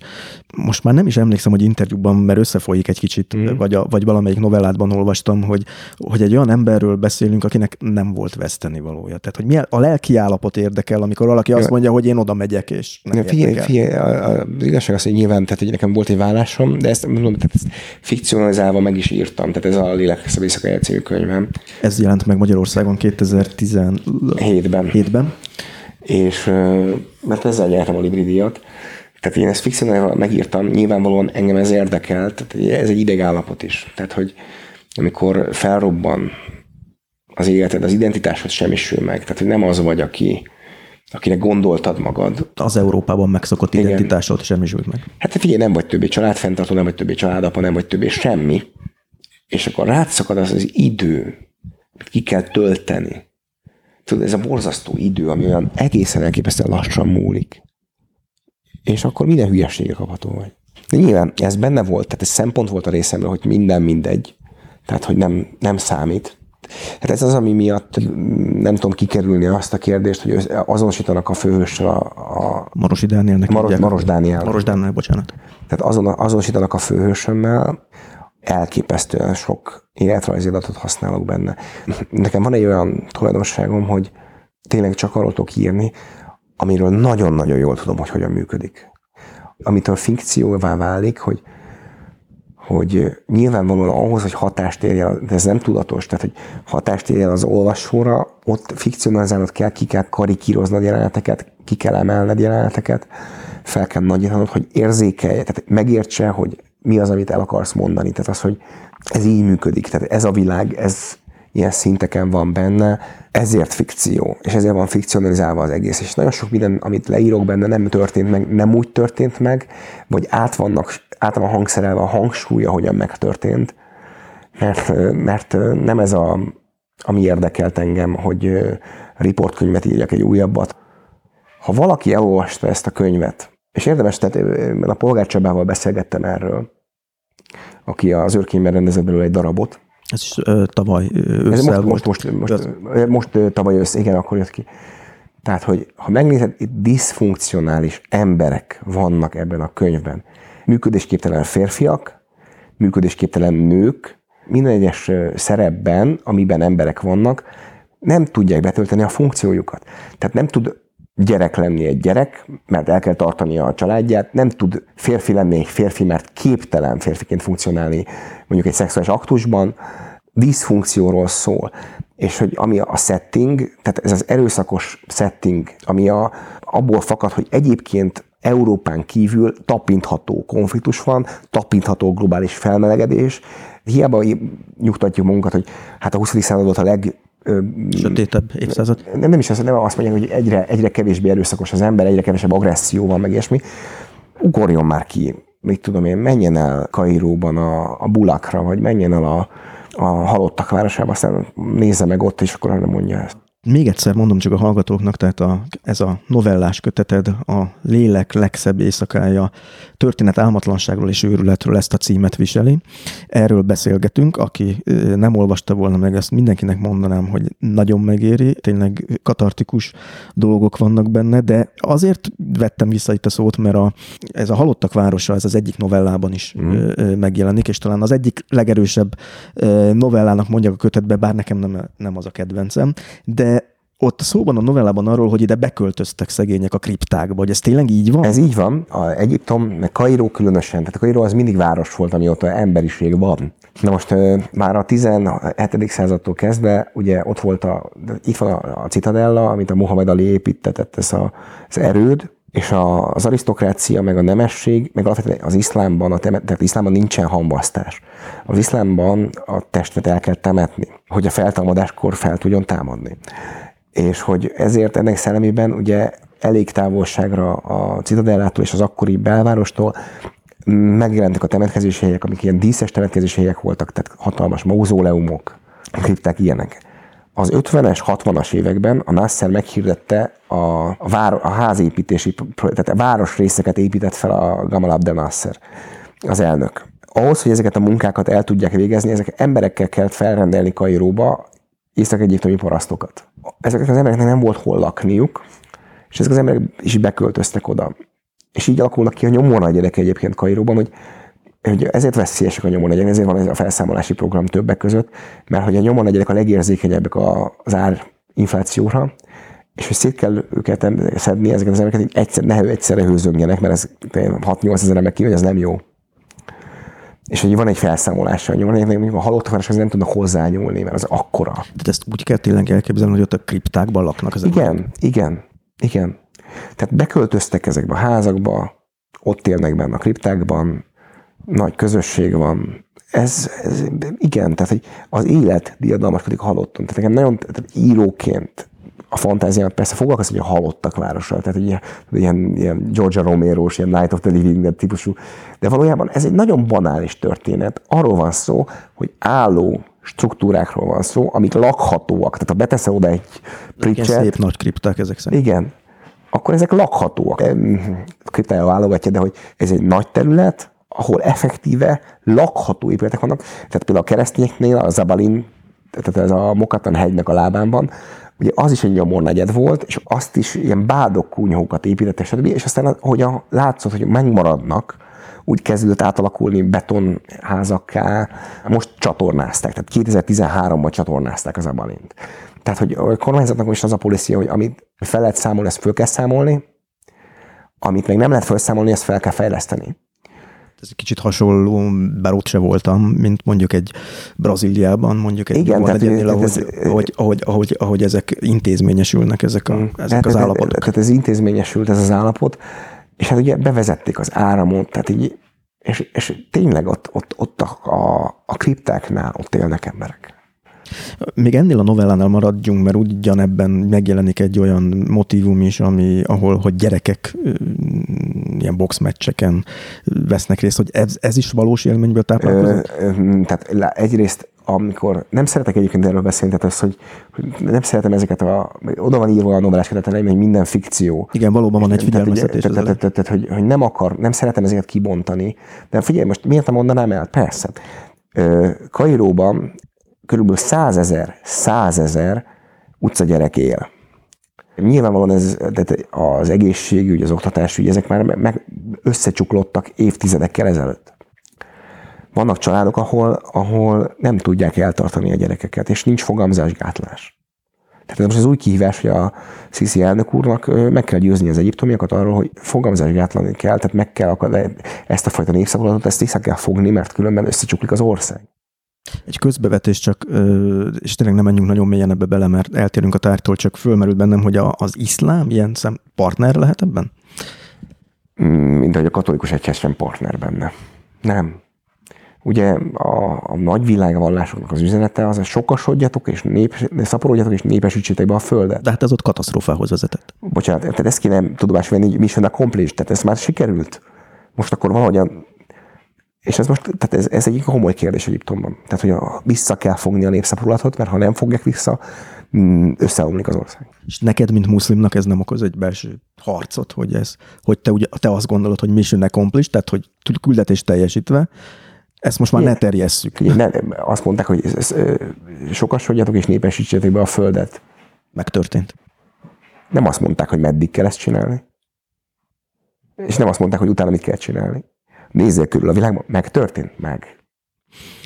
Ugye beszéltünk arról, hogy egy, amiről nem nagyon tudunk itt Európában, vagy nem nagyon veszünk tudomást, hogy nem csak Afrikában, hanem a közel-keleten is egyes országban micsoda népességrobbanás ment végbe, amiről, ahogy beszélgettünk, szinte kezelhetetlen, vagy, vagy egy nagyon másfajta viszonyok között kezelhető, ami, ami a ami ellene megy akár a te liberális értékrendednek is, de Mire számítsunk itt Európában? Mit, mit, mit, mit, mit, mert azt mondod, hogy elmegyünk ezer kilométer alarrébb, és egy egészen más világ van, ez a világ, ez, Hát ott, nem- ez ott marad? Én nem, nem, nem fog ott maradni. Nézd, figyelj, tehát a, én mindig azt szoktam mondani, tehát én a globális felmelegedésnek egy ilyen nagy, nagy szószólója vagyok, amikor próbálok figyelmeztetni, amikor tudok. És tudod, én mindig ezzel szoktam kezdeni, hogy engem nem érdekelnek a jegesmedvék. Tehát tök aranyosak, meg mindegy, szegények ott meghalnak az éjszakasokon. Zakson, nem érdekel. Az viszont igen, amikor mondjuk egy millió embernek a ivóvizét veszélyezteti a globális felmelegedés. Meg az, amikor nincs mit enni. Tehát a válság is összefügg azzal, hogy asszály volt éveken keresztül, tehát hogy felvonultak a parasztok a városokba, hogy túléljék. Két dolgot kéne azonnal tisztába tenni. Egy, a forrásaink nem végtelenek. Kettő, a globális felmelegedés érzékelhető. Ma már mindenki a bőrén tudja érzékelni, és ha nem hiszi el, akkor menjen el a csátóba, ami már alig van csát területén. Az, Hogy kiszáradt? mert hogy kiszáradt. És gyakorlatilag egy ilyen populációs robbanás történt a közel és Afrikában, főleg a közel-keleten. És hát mondom, Egyiptom a legjobb példa, ö, tehát most 100 millióan vannak, és 2040-re 120 milliót jósolnak az előszállítások. Az a gond ezzel, hogy ezt már ők se tudják etetni. Egyiptom már a, a 80-as évek közepétől kezdve, de lehet, hogy korábban ö, élelmiszerimportra szorul és most a Nílusról beszélünk, meg ugye a római éléstára, meg európai éléstáráról. Isten óvjon mindenkit attól, hogy beüssenek Rach Afrikában, mondjuk Egyiptomban, és ott ö, kitörjön az éhínség. Mert akkor az emberek tömegével indulnak, és nincs az a kerítés, ami megállítana őket. Mert nem, nincs olyan kerítés, ami 120 millió embert megállít. Nincs ilyen kerítés. Túl sok az ember, és, hogyha, és pont azokon a régiókban van túlnépesedés, ahol alapvetően kevés a forrás. Akkor igaza van az új populista vezetőknek, akik ezzel riogatják a lakosságot, hogy Én, azt, gondolom, hogy, azt gondolom, hogy ez, a, tehát ez egy sokkal összetettebb probléma annál, hát a lakos, tehát ez egy létező probléma, ez egy valóban egy ilyen probléma. De ezeket olcsó módon ezt a problémát szavazatokra kívánják váltani. Úgy, hogy valódi válaszokat nem is adnak. Tehát ez nagyon jó lenne, hogyha valóban létezik a probléma, és erre lenne egy válasz. De érted, de amikor, amikor a populista vezetőket válasszák meg, akik mondjuk nem hisznek a klímafel a változásban, lásd a Donald Trump elnök urat, az Egyesült Államok elnökét, akkor itt ez el, eleve el van vesztett ez a, ez a kérdés. És nyilvánvalóan az első, aki ebben a krízisben érintett lesz, az Európa. Um, de úgy tűnik, hogy Európa azért a jelenlegi menekült hullámmal sem tud megbírkozni. Ha eltekintünk, és nem tudunk eltekinteni persze, de tegyük fel, hogy nincs globális felmelegedés, a jelenlegi menekült hullámot hogyan kéne kezelnie Európának? Egyrészt a menekült hullám véget ért. Ha megnézzük a statisztikákat, a tavalyi évben minimális menedékkérelem érkezett az Európai Unióba. Ez a menedék hullám véget ért. Amit nem tudunk kezelni, és ez megint az a baj, hogy összemossuk a problémákat. Tehát a menekült hullám és az integráció az két külön probléma. Tehát a menekült hullámon nincs mit kezelni, mert véget ért, mert nem állnak ott a határon emberek.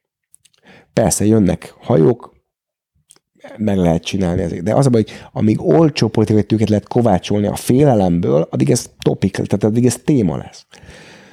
A, Az integráció. az integráció, az viszont egy létező probléma, hogy nem sikerül integrálnunk az arabokat, az afrikaiakat az európai társadalomba. Nem, csődöt mondunk. Ö, vagy túl liberális a, a, az európai integrációs menet, nem várja el, nem követeli meg, hogy a török vendégmunkás, aki Németországban vendégmunkás ment ki, megtanuljon németül. Ugye nem azért hívták őket, hogy ott maradjanak, de ott maradtak.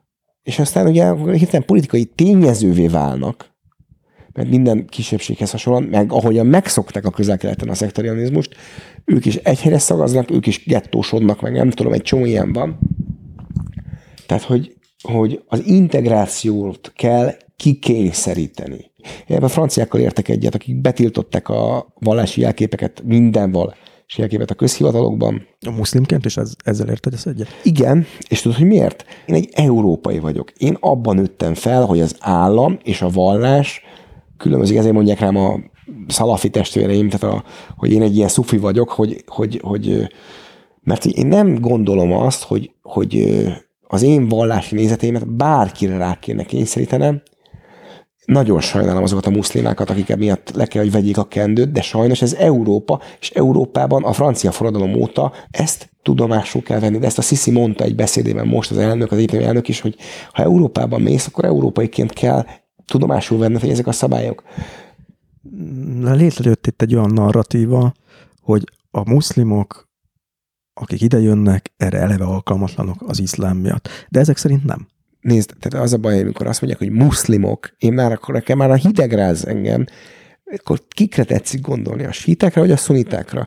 A szunitákon belül melyik iskolára tetszik gondolni? Melyik államra tetszik gondolni muszlimokon belül? Pakisztán, Indonézia, mi, melyik országról? A muszlimokként. Tehát ez Európának egy sikeres ö, törekvése is lehetne? Nézd, nem az első generációs muszlimok a bevándorlókkal van a probléma. Az első generációs muszlim bevándorlók az, európaiabbak az európaiabbaknál, mert nagyon akartak európaiak lenni. A harmadik generáció van a probléma. Mm, tehát tulajdonképpen ez kevésbé vallási kérdés, mint szocializációs. Ez szocializációs probléma. A csalódottság a társadalomban, a, a kilátástalanság, a kiszolgáló személyzetnek a, kiszolgál, a kilátástalansága, de hogy amellett az államnak is résen kell lennie, mert ugye emberekről beszélünk, és mindenféle emberről beszélünk. Hát én nem mondhatom ki egyértelműen azt, hogy az összes muszlim közül nem lesz valami elmebeteg, aki azt mondja, hogy holnaptól kezdve kalifátus legyen itt, mert biztos, hogy van egy ilyen. Tehát, tehát nincs belekódolva ebbe, ebbe az iszlámba, hogy képtelen világi államban funkcionálni. Nincs. Egyáltalán nincs. Ezek apró pénzre válthatók, ezek a közhelyek. De hogy ez egy sokkal bonyolultabb dolog, mint hogy lehetne arról beszélni, hogy a muszlimok. Figyelj, aki így kezd egy mondat, hogy a muszlimok, az nem ért a témához. No, hát én vállalom, hogy nem értek hozzá. Ennek ellenére még nagyon sokáig tudnánk erről beszélgetni, hiszen óriási témáról van szó. De az időnk véges, ezért én azt javasolnám, hogy térjünk vissza egy korábbi témánkhoz, amit félbehagytunk, méghozzá a novelláthoz, Kairóba, a halottak városába, az utca a gyerekekhez. Miért ekkora problémakör ez Kairóban? Ö, iszonyatos mennyiségű gyerek van az utcákon, fiúk, lányok, koldulnak, élnek, amiből tudnak. Ahol én lakom a Behúsznál, ott van egy nyomornegyed, ami kezdődik már a, a Szudán utca a másik oldalán, és jártak be gyerekek hozzám, és amikor ezzel foglalkoztam nagyon sokat, akartam róla cikket írni hogy ezek az, ezek az alapítványok, meg akik próbálnak segíteni ezeken a gyerekeken, én egészen, egészen durva sztorik vannak. Tehát, hogy, hogy a kislányokat csoportosan erőszakolják meg, és megvágják az arcukat, hogy lássák, hogy ott van. És hogy amikor ezt látod, tehát egy, van egy kislány, aki kérdez, és látod a vágást az arcán. Ez, ez, ez, ez egy olyan jelzés, hogy, hogy, meg, hogy, meg igen. hogy már nem, ö, hogy nem szűz. Nem szűz. És ezt, ez, ezt miért kell jelezni valakin? Ö, én azt gondolom, hogy ez ilyen dominancia, meg ilyen nagyon állatias. És ezzel voltak is gondok, hogy elképesztő szexuális frusztráció. Nem menjünk bele a szexualitásába Egyiptomnak, meg Kairónak, mert az arab világon ez egy specifikus dolog, és elképesztő frusztráció.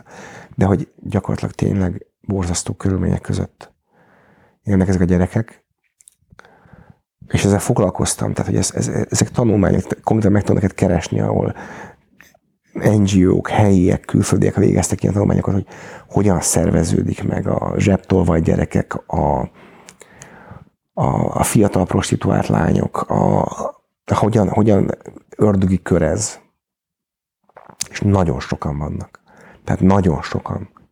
És hogy, hogy tényleg az, mint a, így is hívja az arab, hogy Ibn al-Kelb, tehát a kutya fia. És ott voltam, tehát ott van egy kávézó, mindig azt csinálom, van egy ilyen rítusom, hogy elindulok a lakásomból, átmegyek a Szudán utcán, és ott van egy, egy matám, tehát egy kifőzde, ott ez, vagy ebédelek, aztán átmegyek a szomszéd kis kávézóba, ami egy garázs felszorra a fűrészporral, és akkor ott iszom a kávémat, és nézem, és pont rálátok a nyomor negyedre, egy ilyen híd vezet keresztül, tehát egy vasúti állomás van ott. És akkor megismertem egy pár ilyen gyereket, minimális kommunikációval. Tehát nem, nem az képzelt, hogy most én mi interjúztam velük, csak néztem Ez megrázott, amikor olvastam a tanulmányt, és láttam a gyereken, hogy meg van vágva az arca. És akkor láttam egy, egy halomilyen kölyköt verekedni, ott a nyomor negyedben. És körbeállták őket a felnőttek, helyi boltos, és bíztatták meg. Ez, fogadtak is gondolom, de ez nem, nem specifikus. De egy ilyen jelenetet láttam. És akkor már nagyon tudtam, hogy amit ebben az egész történetben akarok érzékeltetni, ez a mérhetetlen kilátástalanság és önzés, hogy üzemeltetői ennek a rendszernek mindenki. És akkor kerestem egy settinget, amiben a nyugati olvasó számára is értelmezhetővé válik. De most ilyen nevű hely, hogy a halottak városa, ez nyilván invokálja ezt. De hogy nekem ez volt a szempontom, hogy ennek az egészen elképesztő zsigeri kegyetlenségét mutassa meg azt, hogy mennyire nem számít az emberi élet. Ilyen drágaságos dolgoknak gondoljuk a mi életünknek, az emberi életeket, az individualista nyugati kultúránkkal. És közben semmit nem jelent. Elmegyünk egy kicsit arrébb, és, és egészen és, más. És, és, és egészen más. Mm. És tehát tudod, a másik, ami tehát szintén írói szempont volt, hogy a az én karakterem, tehát eleve a picsogás nagyon nehezen bírom, most csak picsogás és azt, amikor valaki vergődve meséli a nyomorát. Tehát nyilván az ember a világba akarja kinel, kiáltani azt, hogy igazságtalanság történik vele, hogy, hogy, hogy elhagyták, hogy, hogy meg, tönkre is akarják tenni, meg is akarják, tehát meg is akarják semmisíteni mindenét, ami, ami neki számított, és ehhez kerestem egy kifejezési módot. Tehát ez, két történet. Az egyik történet az, hogy ezek az utcagyerekek pénzért verekszenek meg. Az, nem is pénzért, azért, hogy élhessenek verekszenek. Ez a, ez a fő történet. De a B történet, amit ugyanúgy megkap az olvasó, csak nem ilyen tudatosan kapja meg, az egész története annak, hogy hogyan néz ki egy férfi élete akkor, amikor az általa felépített élet, tehát a család, gyerek, otthon, három kerék, négy anyós, tehát de a, ez bedu, ez, ez, ez, ez, ez bebu. Vége lesz. És ez, ez, a, ez a B történet, ami elmesélik benne töredékesen egy ilyen halucinációs álmokban, ez a történet mesélik el, és nem engedem meg az olvasónak, hogy okoskodjon. Tehát, hogy nem tud okoskodni, mert annyira személyes, hogy, hogy, hogy nincs meg. Ezt, ehhez kerestem. Tehát itt két történet zajlik ebben a, ebben a novellában, és a kettő erősíti egymást. Nem célom, hogy egy vállásnak a történetéről beszéljünk, mert azért is, mert ahogy így ö, beszélgetünk, nekem egy nagyon érdekes fejlemény, mert én ugye több évvel mm-hmm. ismerlek, hogy az az alaphelyzet, amiből ezek a novellák megszülettek, az a fajta ahogy te is megfogalmaztad, az, hogy nincs vesztenivalóm. A főhősnek az alapállása is, ami, ami tulajdonképpen egy pokoljárás a novellákon keresztül, aki itt velem szemben ül, minthogyha már régóta nem ő lenne. De lehet, hogy soha nem is volt, ezt nem tudom. Még mielőtt erre válaszolná, csak megint a hallgatók kedvéért mondom, hogy ugye megjelent ez, a, ez már a második novellás köteted volt, a Lélek legszebb éjszakája. Az első az 2013-ban volt a, az Ördög egy fekete kutya és más történetek, címmel szintén novellafüzér, és ami rendkívül izgalmas ebben még a novellákon kívül, hogy pár hét múlva mész Amerikába. Uh-huh. Méghozzá azért mész Amerikába, mert a, a, ezt az újabb kötetedet is lefordították angolra, és úgy tűnik, hogy legalábbis a külföldi kritikákat olvasgatva, hát nem is visszhangtalan nem. a dolog. Tehát, hogy, hogy azért hét országban jelent meg a könyv, és Hát azért jelöltek egy csomó, tehát a Kirkuszra jelöltek, ami ezért nagy dolog, tehát hogy ami azért... Ez a Kirkusz díj. A Kirkusz díj az a kiadók, tehát az amerikai kiadóknak egy ilyen, ilyen díja, de jelöltek a penre, tehát egy csomó minden, egyiket sem kaptam meg, de azért maga a jelölés is egy jó dolog. Meg az általában fel szokták tüntetni a jelöléseket az amerikai könyvkiadásban. Visszatérve a kérdésedre, valóban, tehát ez a Maros Dániel, aki ebben a könyvben van, ez egyrészt sosem volt teljesen azonos velem, mert hogy tehát Maros Dániel nem írna könyvet Maros Dánielről. A diszfunkcionalitás miatt sem. Azért nem, mert hogy őt, ő elvonult, tehát hogy ő kivonult és ő nem kíván erre reflektálni. Ő nem kíván, tehát azt mondja ennek a gyereknek a novellában, ez megvan az a rész, amikor azt mondja, hogy maga mit keres itt, uram, mit keresnek? Egy nincs családja, meghaltak, és most menj. Tehát, hogy nem, ő nem kíván erre reflektálni. Én viszont pokolian akartam erre reflektálni, ezért írtam ebből egy könyvet, Nyilván az idegállapota az embernek megvolt 2011-től 2013-ig, 2014-ig, de hát közben eltelt 8 év. Az ember ilyenkor vagy meghal, vagy higgad, tehát higgadsz, megszokod, tehát hozzászoksz. Nem múlik el, csak ez lesz a normális igazad van, tehát nem ugyanaz a karakter vagyok, aki nyilván 2012-ben találkozunk, egészen más benyomásod lett volna rólam, mert múlik az idő. De azóta, ahogy említetted, a barátnőd már a feleséged, ja, igen, ha jól vettem ki. Tehát, hogy, hogy én megházasodtam, nekem most tehát a magánéletem rendben van. Azt gondolom, hogy van egy status quo a, a gyermekem anyjával is, tehát, ott is rendeződött valamelyest. Hát rendeződött, ott körben van bástyáz az egész, tehát nincs jogilag nincs lehetőség arra, hogy komoly következmények nélkül valaki hülyeséget csináljon megint. Ez rá engem ugyanúgy köt, mint őt, de mivel nem velem van a gyerek, ezért nyilvánvalóan az egyetlen szempont ebben a, ebben a kapcsolatban, és csak ebben a kapcsolatszóról, csak ebben a kontextusban lehet beszélni, hogy van egy fiunk ezért is mondom ezt a kontrasztot, mert aki nem olvasta a novellákat, csak azoknak jegyzem meg, és nem a magánéletben, vagy nem a szexualitás való tapicskolásként, hanem mint tényként, hogy ezek benne vannak. Ugye ez a főhős, és nyilván ezek is személyes élményekből is táplálkoznak. Elég jól ismeri például a kairói szudáni bordélyvilágot, elég jól ismeri az álmatlanság poklát, elég jól ismeri a kétségbeesést, hogy erre opiumot szed, tehát nyilván hmm. anélkül, hogy itt bármi elítélőt mondanak róla, nyilván ezeket a dolgokat végigjártad valamelyest. Ö, szóval a... ezért, ezért jegyeztem meg a változást. Egyrészt igen, tehát egy, egy kóros álmatlanság van szenvedtem. Ez a koros álmatlanság, ugye, tehát ezek kísérletek, klinikai tesztek azt mondják, hogy 168 óra, meddig az ember élben tud maradni alvás nélkül. Utána meghalsz. Na, én közelítettem ennek a szakasznak. A... 100 órát mondtál? Igen, tehát négy nap. Négy nap után már halucinálsz a fáradtságtól. Tehát, hogy ez, ez is érdekelt egyrészt íróként erről írni.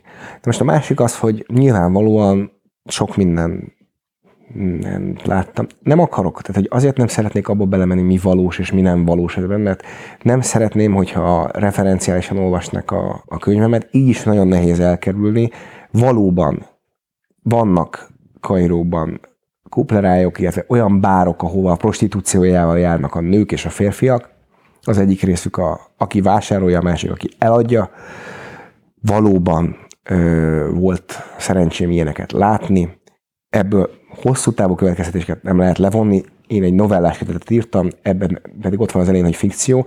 Amikről írok, azokat elég jól ismerem. Amikor én szembesültem azzal, hogy négy napja nem tudok aludni, és üvöltve könyörögtem az orvosnak, hogy valamit csináljon, tehát életemben nem gondoltam az öngyilkosságra, de tehát engem nem, tehát én, én ez a jaj, gonosz világ, meg majd jól fogta, mind tudni fogjátok, engem ez nem, tehát, hogy bosszút álljál a Tehát ennél intelligensebb vagyok. Öngyilk, ennél, ennél, ennél, ennél intelligensebb vagyok, hogy azt gondoljam, hogy a halálom bármit jelentene hanem amikor az öngyilkosságon gondolkozol, nem azért, mert hogy ó, gonosz világ, meg majd meg, meg tudjátok, hanem azért, mert akkor vége van ennek a nyomásnak, ami az idegrendszereden van rajta. Olyan, mint hogy így, így befogták volna egy csatuba az agyadat, és ezt préslik az 50 fokos kairói forróság. Na jó, én mondjuk ott eleve nem tudnék aludni. De... Pokoli, de tényleg pokoli. És ott konkrétan tényleg halucinálsz már négy nap után? Az, az igazság az, hogy én ennek nagy gurúja lettem a... Az álmatlanság tudományának? Az, az, álmatlanság, tehát az önképzés. Ez olyan, mint a börtönben a rabok, tudod, autódusra jogászok lesznek minden, hogy, hogy Ugye az alvásnak az egyik fő funkciója az, hogy feldolgozott csomó információt az agyad. Tehát, hogy reset, újra el, stb. Most ez nem történik meg négy napon keresztül, akkor az az információ az nem dolgozódott fel, az ott van, és akkor az ingereket már nem tud úgy feldolgozni, nem vagy biztos benne, hogy ami történik, az ott van-e. Tényleg halucinálsz dolgokat. De nem, tehát ezt nem úgy képzeld, hogy tűzokádó sárkány, meg rózsaszín elefántok, meg... Nem, ahogy a filmekben. Nem. Például nagyon, tehát én nagyon vizuális vagyok, és hogy nagyon erős képek vannak ebben a, tehát ez a Kairóban, például a nyomor negyedben, ahogy az asszonyok kinülnek az utcán, a kezük, a lábuk közé veszik a csirkét, és vágják a torkokat, és tehát 10-15 csirkét levágnak, és tudod, a lábuk véres, és folyik így le a vér a, a, a sáros földön. És mindezt képzeld egy vakító napsütésben, ilyen ultramarinkkék ég alatt, a nyomornegyedben, és ezek így beleégedek a retinekbe. És ki, ki tudja, mikor jön ez így elő, egy ilyen kép. És hogy, hogy az önmedikációs programok, az katasztrofális. Tehát, hogy, hogy, hogy hogyan próbálja meg minden kétségesetlen az ember mindennel oldani ezt a dolgot. a orvoshoz a legszívesebben utoljára megy az ember, hogy amikor már, amikor már minden elveszett. Akkor mondjuk mondhatjuk azt, hogy szerencsés vagy abban, hogy nem lettél gyógyszerfüggő, nem lettél opiumszívó, nem lettél morfinista hmm. ezek után. Nem lettél? Nem. De azért ez, ezzel nagyon sokan küzdenek, hiszen nyilván ezek, ezek stressz. Ez nagyon, és ez nagyon veszélyes. Veszélyes problémák, stb. mindenre lecsapódik, hogy te te mit tudnál javasolni azoknak, én, akik én, ebbe én, én, én, én azt gondolom, tehát, hogy szóval nekem azért extrém volt ez a négy napos, leghosszabb, de hogy már ha nem alszol eleget egy nap, tehát ha nem alszod ki, de én hat órával én már megegyezem, és azt mondom, minden rendben van. De nyolcat kéne. Ha nem alszod ki magadat, hosszú távon annak borzasztó következményei vannak. Pont ez a 30 fölötti generációnál, tehát hogy ugye egyrészt nem vagyunk hajlandók beismerni, hogy gond van. És tényleg most volt egy barátom, akinek végig meg sikerült győzni, hogy figyelj ide, szedjél altatót, és menj el orvoshoz, és ellenőriztesd magadat, mert nem normális az, hogy úgy tudsz elaludni, hogyha megiszol, mint egy fél üveg pálinkát. Ez nem normális, és ráadásul pont az alkohol mellett nem nincs pihentető alvás. Tehát, hogy az nem számít, hogyha alkoholos ájulásban alszol. És hogy komoly probléma, én majdnem belehaltam, nekem orvosi segítségre volt szükségem ahhoz, hogy megfelelő medikátumokkal tudjam visszaállítani azt az alvásszintet, nem az optimálisat, hanem azt, mivel létezni lehetséges. És hogy mindenkinek azt javaslom, aki, akinek problémája van az alvással, vagy az alvásának a minőségével, mert ugye teljesen tehát nem mindegy az, hogy hogyan alszol. Tehát, hogy hiába tudsz aludni 8 ha ebből valójában nem történik meg a, a, a rekreációs szakasz, akkor az tragédiához vezethet, egyrészt, ha valaki font, üzemi gépeket üzemeltet, vagy valami olyasmit csinál, ami, amihez koncentráció kell, ott, ott tragédia lesz. Magyarországon is vannak már nagyon jó szomnológusok, nagyon jó alvásklinikák, ahol érdemes elmenni, és megéri azt a pénzt, én, én nem tudom elmondani a hallgatónak, mikor sikerült végre belülni a gyógyszeremet, tehát azt a, nem akarom reklámozni, ez egy altató tabletta, és az orvos belőtte az adagomat, és, és akkor volt egy ilyen kísérleti szakasz, és akkor tudod, az első pillanatban, amikor megkaptam a jó gyógyszert, és az a, amikor, amikor tudom, mert elfejtetted, hogy mi az, amikor kialudtad magad. És fölkelsz, és mitől vagyok ilyen jól? És akkor rájössz arra, hogy te jó Isten, ezt jelenti az, hogy kialudtad magad. Ez valami egészen elképesztő érzés. És hogy tényleg ez pont a 30-as pasiknál egy ilyen egészen elképesztő tömeges probléma, hogy nem tudja, hogy nem tudja, hogy mi a baja, és akkor aztán ránéz az órára, hogy ja, reggel fél ötkor kell fel, tizenegykor fekszik le, fél ötkor felébred, nem tud visszaaludni, horkol, tehát olyan, olyan, olyan, olyan problémák vannak, hogy, hogy ez egy dolog, hogy a csajodat zavarod, vagy bármi ilyesmi, de hogy, hogy a horkolásban is az van, hogy, hogy folyamatosan felébredsz, nem tudsz mélyen aludni, nem tudsz kipihenni magad. És ezek tök... Ezek gyógyíthatók. Ezek gyógyíthatók ez az elképesztő minőségi javulása az életvitelednek, ez, ez, ez, ez megéri azt a 30 ezer forintot, vagy nem tudom mennyi a vizsgálat, hogy befekszel, megnézik, hogyan alszol, leül veled az orvos, el fogja mondani, hogy ezzel mit lehet kezdeni, mit gondol, hogy mi a, a, az ilyesmi. Mert hogy tényleg az az első flash, amikor rájössz arra, hogy te jó Isten. És akkor tudod ám igazából mekkora volt a baj amikor először visszakapcsolsz a normális üzemmenetbe, hogy ki tudtad aludni magad. Mm, szerintem is ezek nagyon fontosak, és hogyha van valami, amiben ez a podcast hozzá tud adni valami fajta életminőséghez, akkor miért ne tegyük meg? Ezért gondoltam, hogy ez egy fontos kérdés, és megkérdezem. De menjünk vissza a könyvethez, mm. mert jó, végül is a, ez az apropója. Ez hogyan történt, hogy, mert ahogy, amennyire követtem, azért te soha nem voltál Magyarországon, úgymond az irodalmi kánon része. Nem, és a mai napig nem, is, nem vagyok az. Nekem megvan a véleményem az irodalmi kánonról, tehát a magyar irodalmi kánonról. De ami, a, ami a tragédiájuk ezeknek a srácoknak, meg lányoknak az az, hogy 2019-et írunk. Tehát itt Magyarországon azért még mindig a 70-es évek van belőve egy szemben, nem gondolják, hogy át lehet őket lépni. De át lehet őket lépni. Azt látom, hogy a világ nyitott, és a világ az én játszóterem. És én nem vagyok hozzá kapcsolva a magyar irodalmi kánonhoz, és ne felejtsük el, hogy ez a legszentebb és a legprofánabb művészet egyszerre, mert az írás az egy, egyfajta mágikus cselekvés, spirituális cselekvés, a jó irodalom szerintem. És hogy lenyűgöző. Tehát például az éneken, a novelláimnak egy részét nem ajánlotta a magyar tanárok egyesülete feldolgozásra, és ilyen egészen pöcsfej. Ja, hogy ilyen reakciók voltak? Na, ez megtörtént, és mert hogy az, ugye jelöltek az Egon díjra, és ott kötelező körbe benne van, hogy akkor mindenkinek óravázat készül. És akkor leírják. Hogy. Csak hogy visszamenjünk, hogy értsük, hogy, a, hogy, tehát, hogy kritérium a díjhoz az, hogy legyen olyan novella, ami, amit, a, amit tanítani lehet az a, amit, a, amit tehát a, díjjal jár az, hogy óravázlat készül a művőből. Értem, értem. És akkor leírták azt, hogy bizonyos izékben felelhető némi tanulság, engem, és akkor tudod, ezen úgy röhögtem, hogy fizetett hirdetésben köszöntem meg hogy... Hol tetted közé ezt a A, a Facebookon, tehát hogy a ja, hogy, és akkor fizetett hirdetésként köszöntem meg azért, mert amióta ez volt, azóta rengeteg gimnazista olvasom van, amit nem ajánlják a, a, a könyvemet feldolgozásra. Ez, ez kik voltak, hogy kik nem ajánlották? A Magyar Tanárok Egyesülete. Tehát nem, ha őről Holger Antal vagy költőnk nem nyelvtan tanul. Tehát, hogy hogy... Látszik, nem tudunk megszabadulni a magyar irodalomban. Nem, ez zseniális, érted? Tehát, de zseniális, hogy senki nem tanul soha semmi. De ezt mondtam neked, amikor hogy az ember jellemi nem változik. Tehát, hogy, hogy, hogy érted, ezt csinálták írókkal, költőkkel száz évvel ezelőtt, és most is van, aki azt gondolja, hogy ezt megteheti. Mégis, a, ugye sokat szokták mondani, hogy, az a, hogy a magyar irodalom miért nehezen eladható külföldön. A tiéd úgy tűnik, hogy, hogy az amerikaiak, legalábbis az amerikai piacon, ha lehet ilyen csúnyán fogalmazni, hogy piac, szeretik, de van egy nagyon erős vonulat itt, amit én érzek. Méghozzá az, hogy nagyon sok jó amerikai szerző, akik jók is és sikeresek is, újságírásból érkeztek Um, ugye Amerikában megvan ennek a hagyomány, hogy az újságírásból érkeznek írók, és ez elég erősen meg is mutatkozik a nyelven, amit használnak. A, és talán az jutott eszembe, hogy ez egy a, a fogadókészség a novelláidra, ennek is lehet ebbe szerepe. Rám személy szerint az én prózám az angol száz prózai hagyomány óriási hatással volt, tehát a minimalista próza.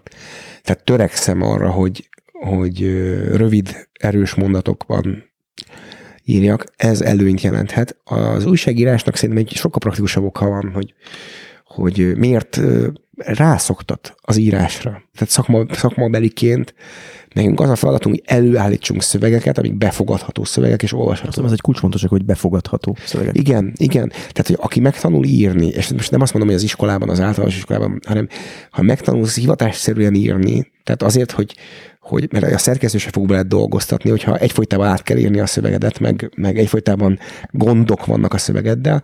Tehát megtanulsz hivatásszerűen, lényegre törően hasznos szövegeket előállítani, ez kamatoztatható a szépírásban. Már csak azért is, hogy, hogy tudod, hogy egyrészt meg tudod csinálni, másrészt hogy hogyan kell ennek nekiállni. Tehát, hogy hogyan néz ki egy egység, egy, egy szövegi egység, hát egy, egy bekezdés hogyan kell, hogy kinézzen, hogyan néz ki, és valóban a fegyelemhez ad hozzá az újságírás. Az, hogy, hogy fegyelmezett tudsz maradni az írás közben. Ami nekem a szerencsém, és az, hogy, hogy jó csillagzat alatt írtam meg az első könyvemet, a, az Öldög egy fekete kutyát, egy Magyarországon élő amerikai expatriate, tehát Magyarországra települt amerikai író, Matt Henderson Ellis, akkor ő a Pilvax magazin szerkesztette, ő olvasta egy novellámat, a Sivatagban reggel hideg van című novellámat, amit ő... Egy magyar származású amerikai. Nem, ő nem? egy amerikai, amerikai, aki bekattant, és eljött Magyarországra. És megtanult magyarul. És megtanult magyarul. És vannak ilyen emberek, legyünk nem? És hogy a Matt nagyon szerette ezeket a novellákat, és ő, ő missziójának érezte, hogy ezt ő le akarja fordítani. Egyrészt tanulta a nyelvet, másrészt ő le akarta ezeket a szövegeket fordítani. És akkor lefordította, és akkor a, az Amerikában élő második generációs ö, magyar, a, a Paul Orchvári, aki nagyobb anyanyelvi magyar, ő, neki van egy kiadója, a New Europe Box, ő kiadta. Akkor bejelentkezett egy ügynök, egy spanyol ügynökség, aki képviselt engem már három évig, akik megkapták az angol kéziratot, akkor eladták a Commonwealth, tehát a, ugye ez a briteknek a, a posztkolonialista húzása, tehát egy Ausztrália, Írország, Anglia, Kanada, Kanada nem tudom, hogy India, India tartozik ebbe. India. És akkor azt tettem észre, hogy megjelent a könyvem Anglia, tehát Angliában, Írországban, Indiában, és is meghívtak Indiába, és hogy ott voltam a Mr. Writer, az, az nagyon jó volt. És hát a Guardian írt róla egy kolumnás kritikát. Ez nem is akárki, jól emlékszem, Tibor Fischer, aki, Tibor egy, Fischer aki egy, róla. egy magyar számozás, de egy nagyon jó nevű íróként. Igen. Tehát úgy indultál el a, a nemzetközi karrier útján, hogy közben Magyarországon nem volt írói karriered. Nem vettek róla nagyon tudom. Nem, tehát hogy- a Mészáros Sándor, a Kaligram igazgatója, aki kiadta a könyvemet, az Ördögi Fekete Kutyát. Magyarul. Még mielőtt megjelent volna az amerikai kiadás, meg az egész. Tehát hogy azért volt egy, volt egy figyelem, a Kaligram kiadó energiát, pénzt ölt abba, hogy nekem kiadják a könyvemet. Nagyon jók voltak a magyarországi első könyves rece- recenzióm, csak amikor egyértelművé akartam tenni akkor azt, hogy mm, én változatlanul nem gondolom azt, hogy az lenne az útja, hogy egy ilyen szűk közösségen belül én Te úgy érzed, hogy egy túl klikkesedett igen, irodalom. igen, én azt gondolom, és nem, és Most én nem, nem, hogy belemennék Figyelj, a sértegetésbe, nem, nem, nem, nem, nem, én sem gondolom, hogy itt bárhova vezetne az, hogy nevesítve embereket sértegessünk, azon kívül, hogy még mérgesebbé tegyük ezt. Nem, nem kívánok egy olyan közösségnek a tagja lenni, ahol születési alapon és most ne, nehogy azt gondolt, hogy itt most ez egy burkolt zsidózás, hanem valakinek a XY kisfia, kislánya, kiskutyája, nem tudom micsoda, megjelenhet mindenfajta esztétikai szűrés nélkül. Tehát nem, Csak azért, mert valakinek valaki, valaki ne. Én ennek nem kívánok ö, ö, a része. a része lenni. Ezt egyértelművé is tettem. Egy, másrészt meg ugye, tehát ami a, az ilyenek, hogy nem mindenhatók az irodalomkritikusok, akik úgy magukat ebbe pozícionálják, hanem végtelenül szomorú, torzomborzó öreg emberek a lakásukban, akik Facebookoznak. Tehát, hogy nem, nem kívánok neki megfelelni. Akkor neked, ha fogalmazhatok ilyen csúnyán, elégtétel volt az amerikai megjelenés, nem? bár mondhatnám azt, hogy ilyen iszonyat nagy elégtételt érzek, hogy mm, de mire eljussz az összes szaron keresztül, az összes nyomoron, szenvedésen, bizonytalanságon. Hát, tehát ne gondold, hogy olyan biztos vagyok mindig abban, amit írok, hanem, hanem ez egy állandó harc, és tényleg egy állandó küzdelem a fehér papírral, hogy de egy meg tudod egy csinálni, hogy működik-e úgy, mire eljutsz oda. Arra már nem számít. Volt egy interjút, egy korábbi interjúdemben azt mondtad, hogy a félkaromat adnám egy kis csendért, hogy lehessek napokig internet nélkül, hogy ne kelljen megfeszülnöm mindenért, el tudnám képzelni magam valami parasztházban a világ végén, közel az erdőhöz. Na, ha előre tekered az időt, mondjuk öt évvel később ez az a dolog, amit szeretnél? Igen, körül? igen, igen, igen. Sőt, tehát most már nézegetjük a parasztházakat. Tehát, hogy, hogy ezt, ezt, ezt, ezt szeretném. Magyarországon? Két lakiként, tudod? Tehát, hogy én ha depresszióra hajlamos vagyok, és az időjárás függő. Tehát, hogy a téli hónapokat nagyon nehezen viselem. Azt inkább a kairói. És ezt Kairó, Kairóban, és akkor a, a nyáron, meg a tavasszal itt Magyarországon. És akkor ezt ilyen két lakiként megoldani. És ez nem is olyan sok pénz, tudod, tehát ezt meg lehet csinálni. És, és hát most nézzük a parasztházakat.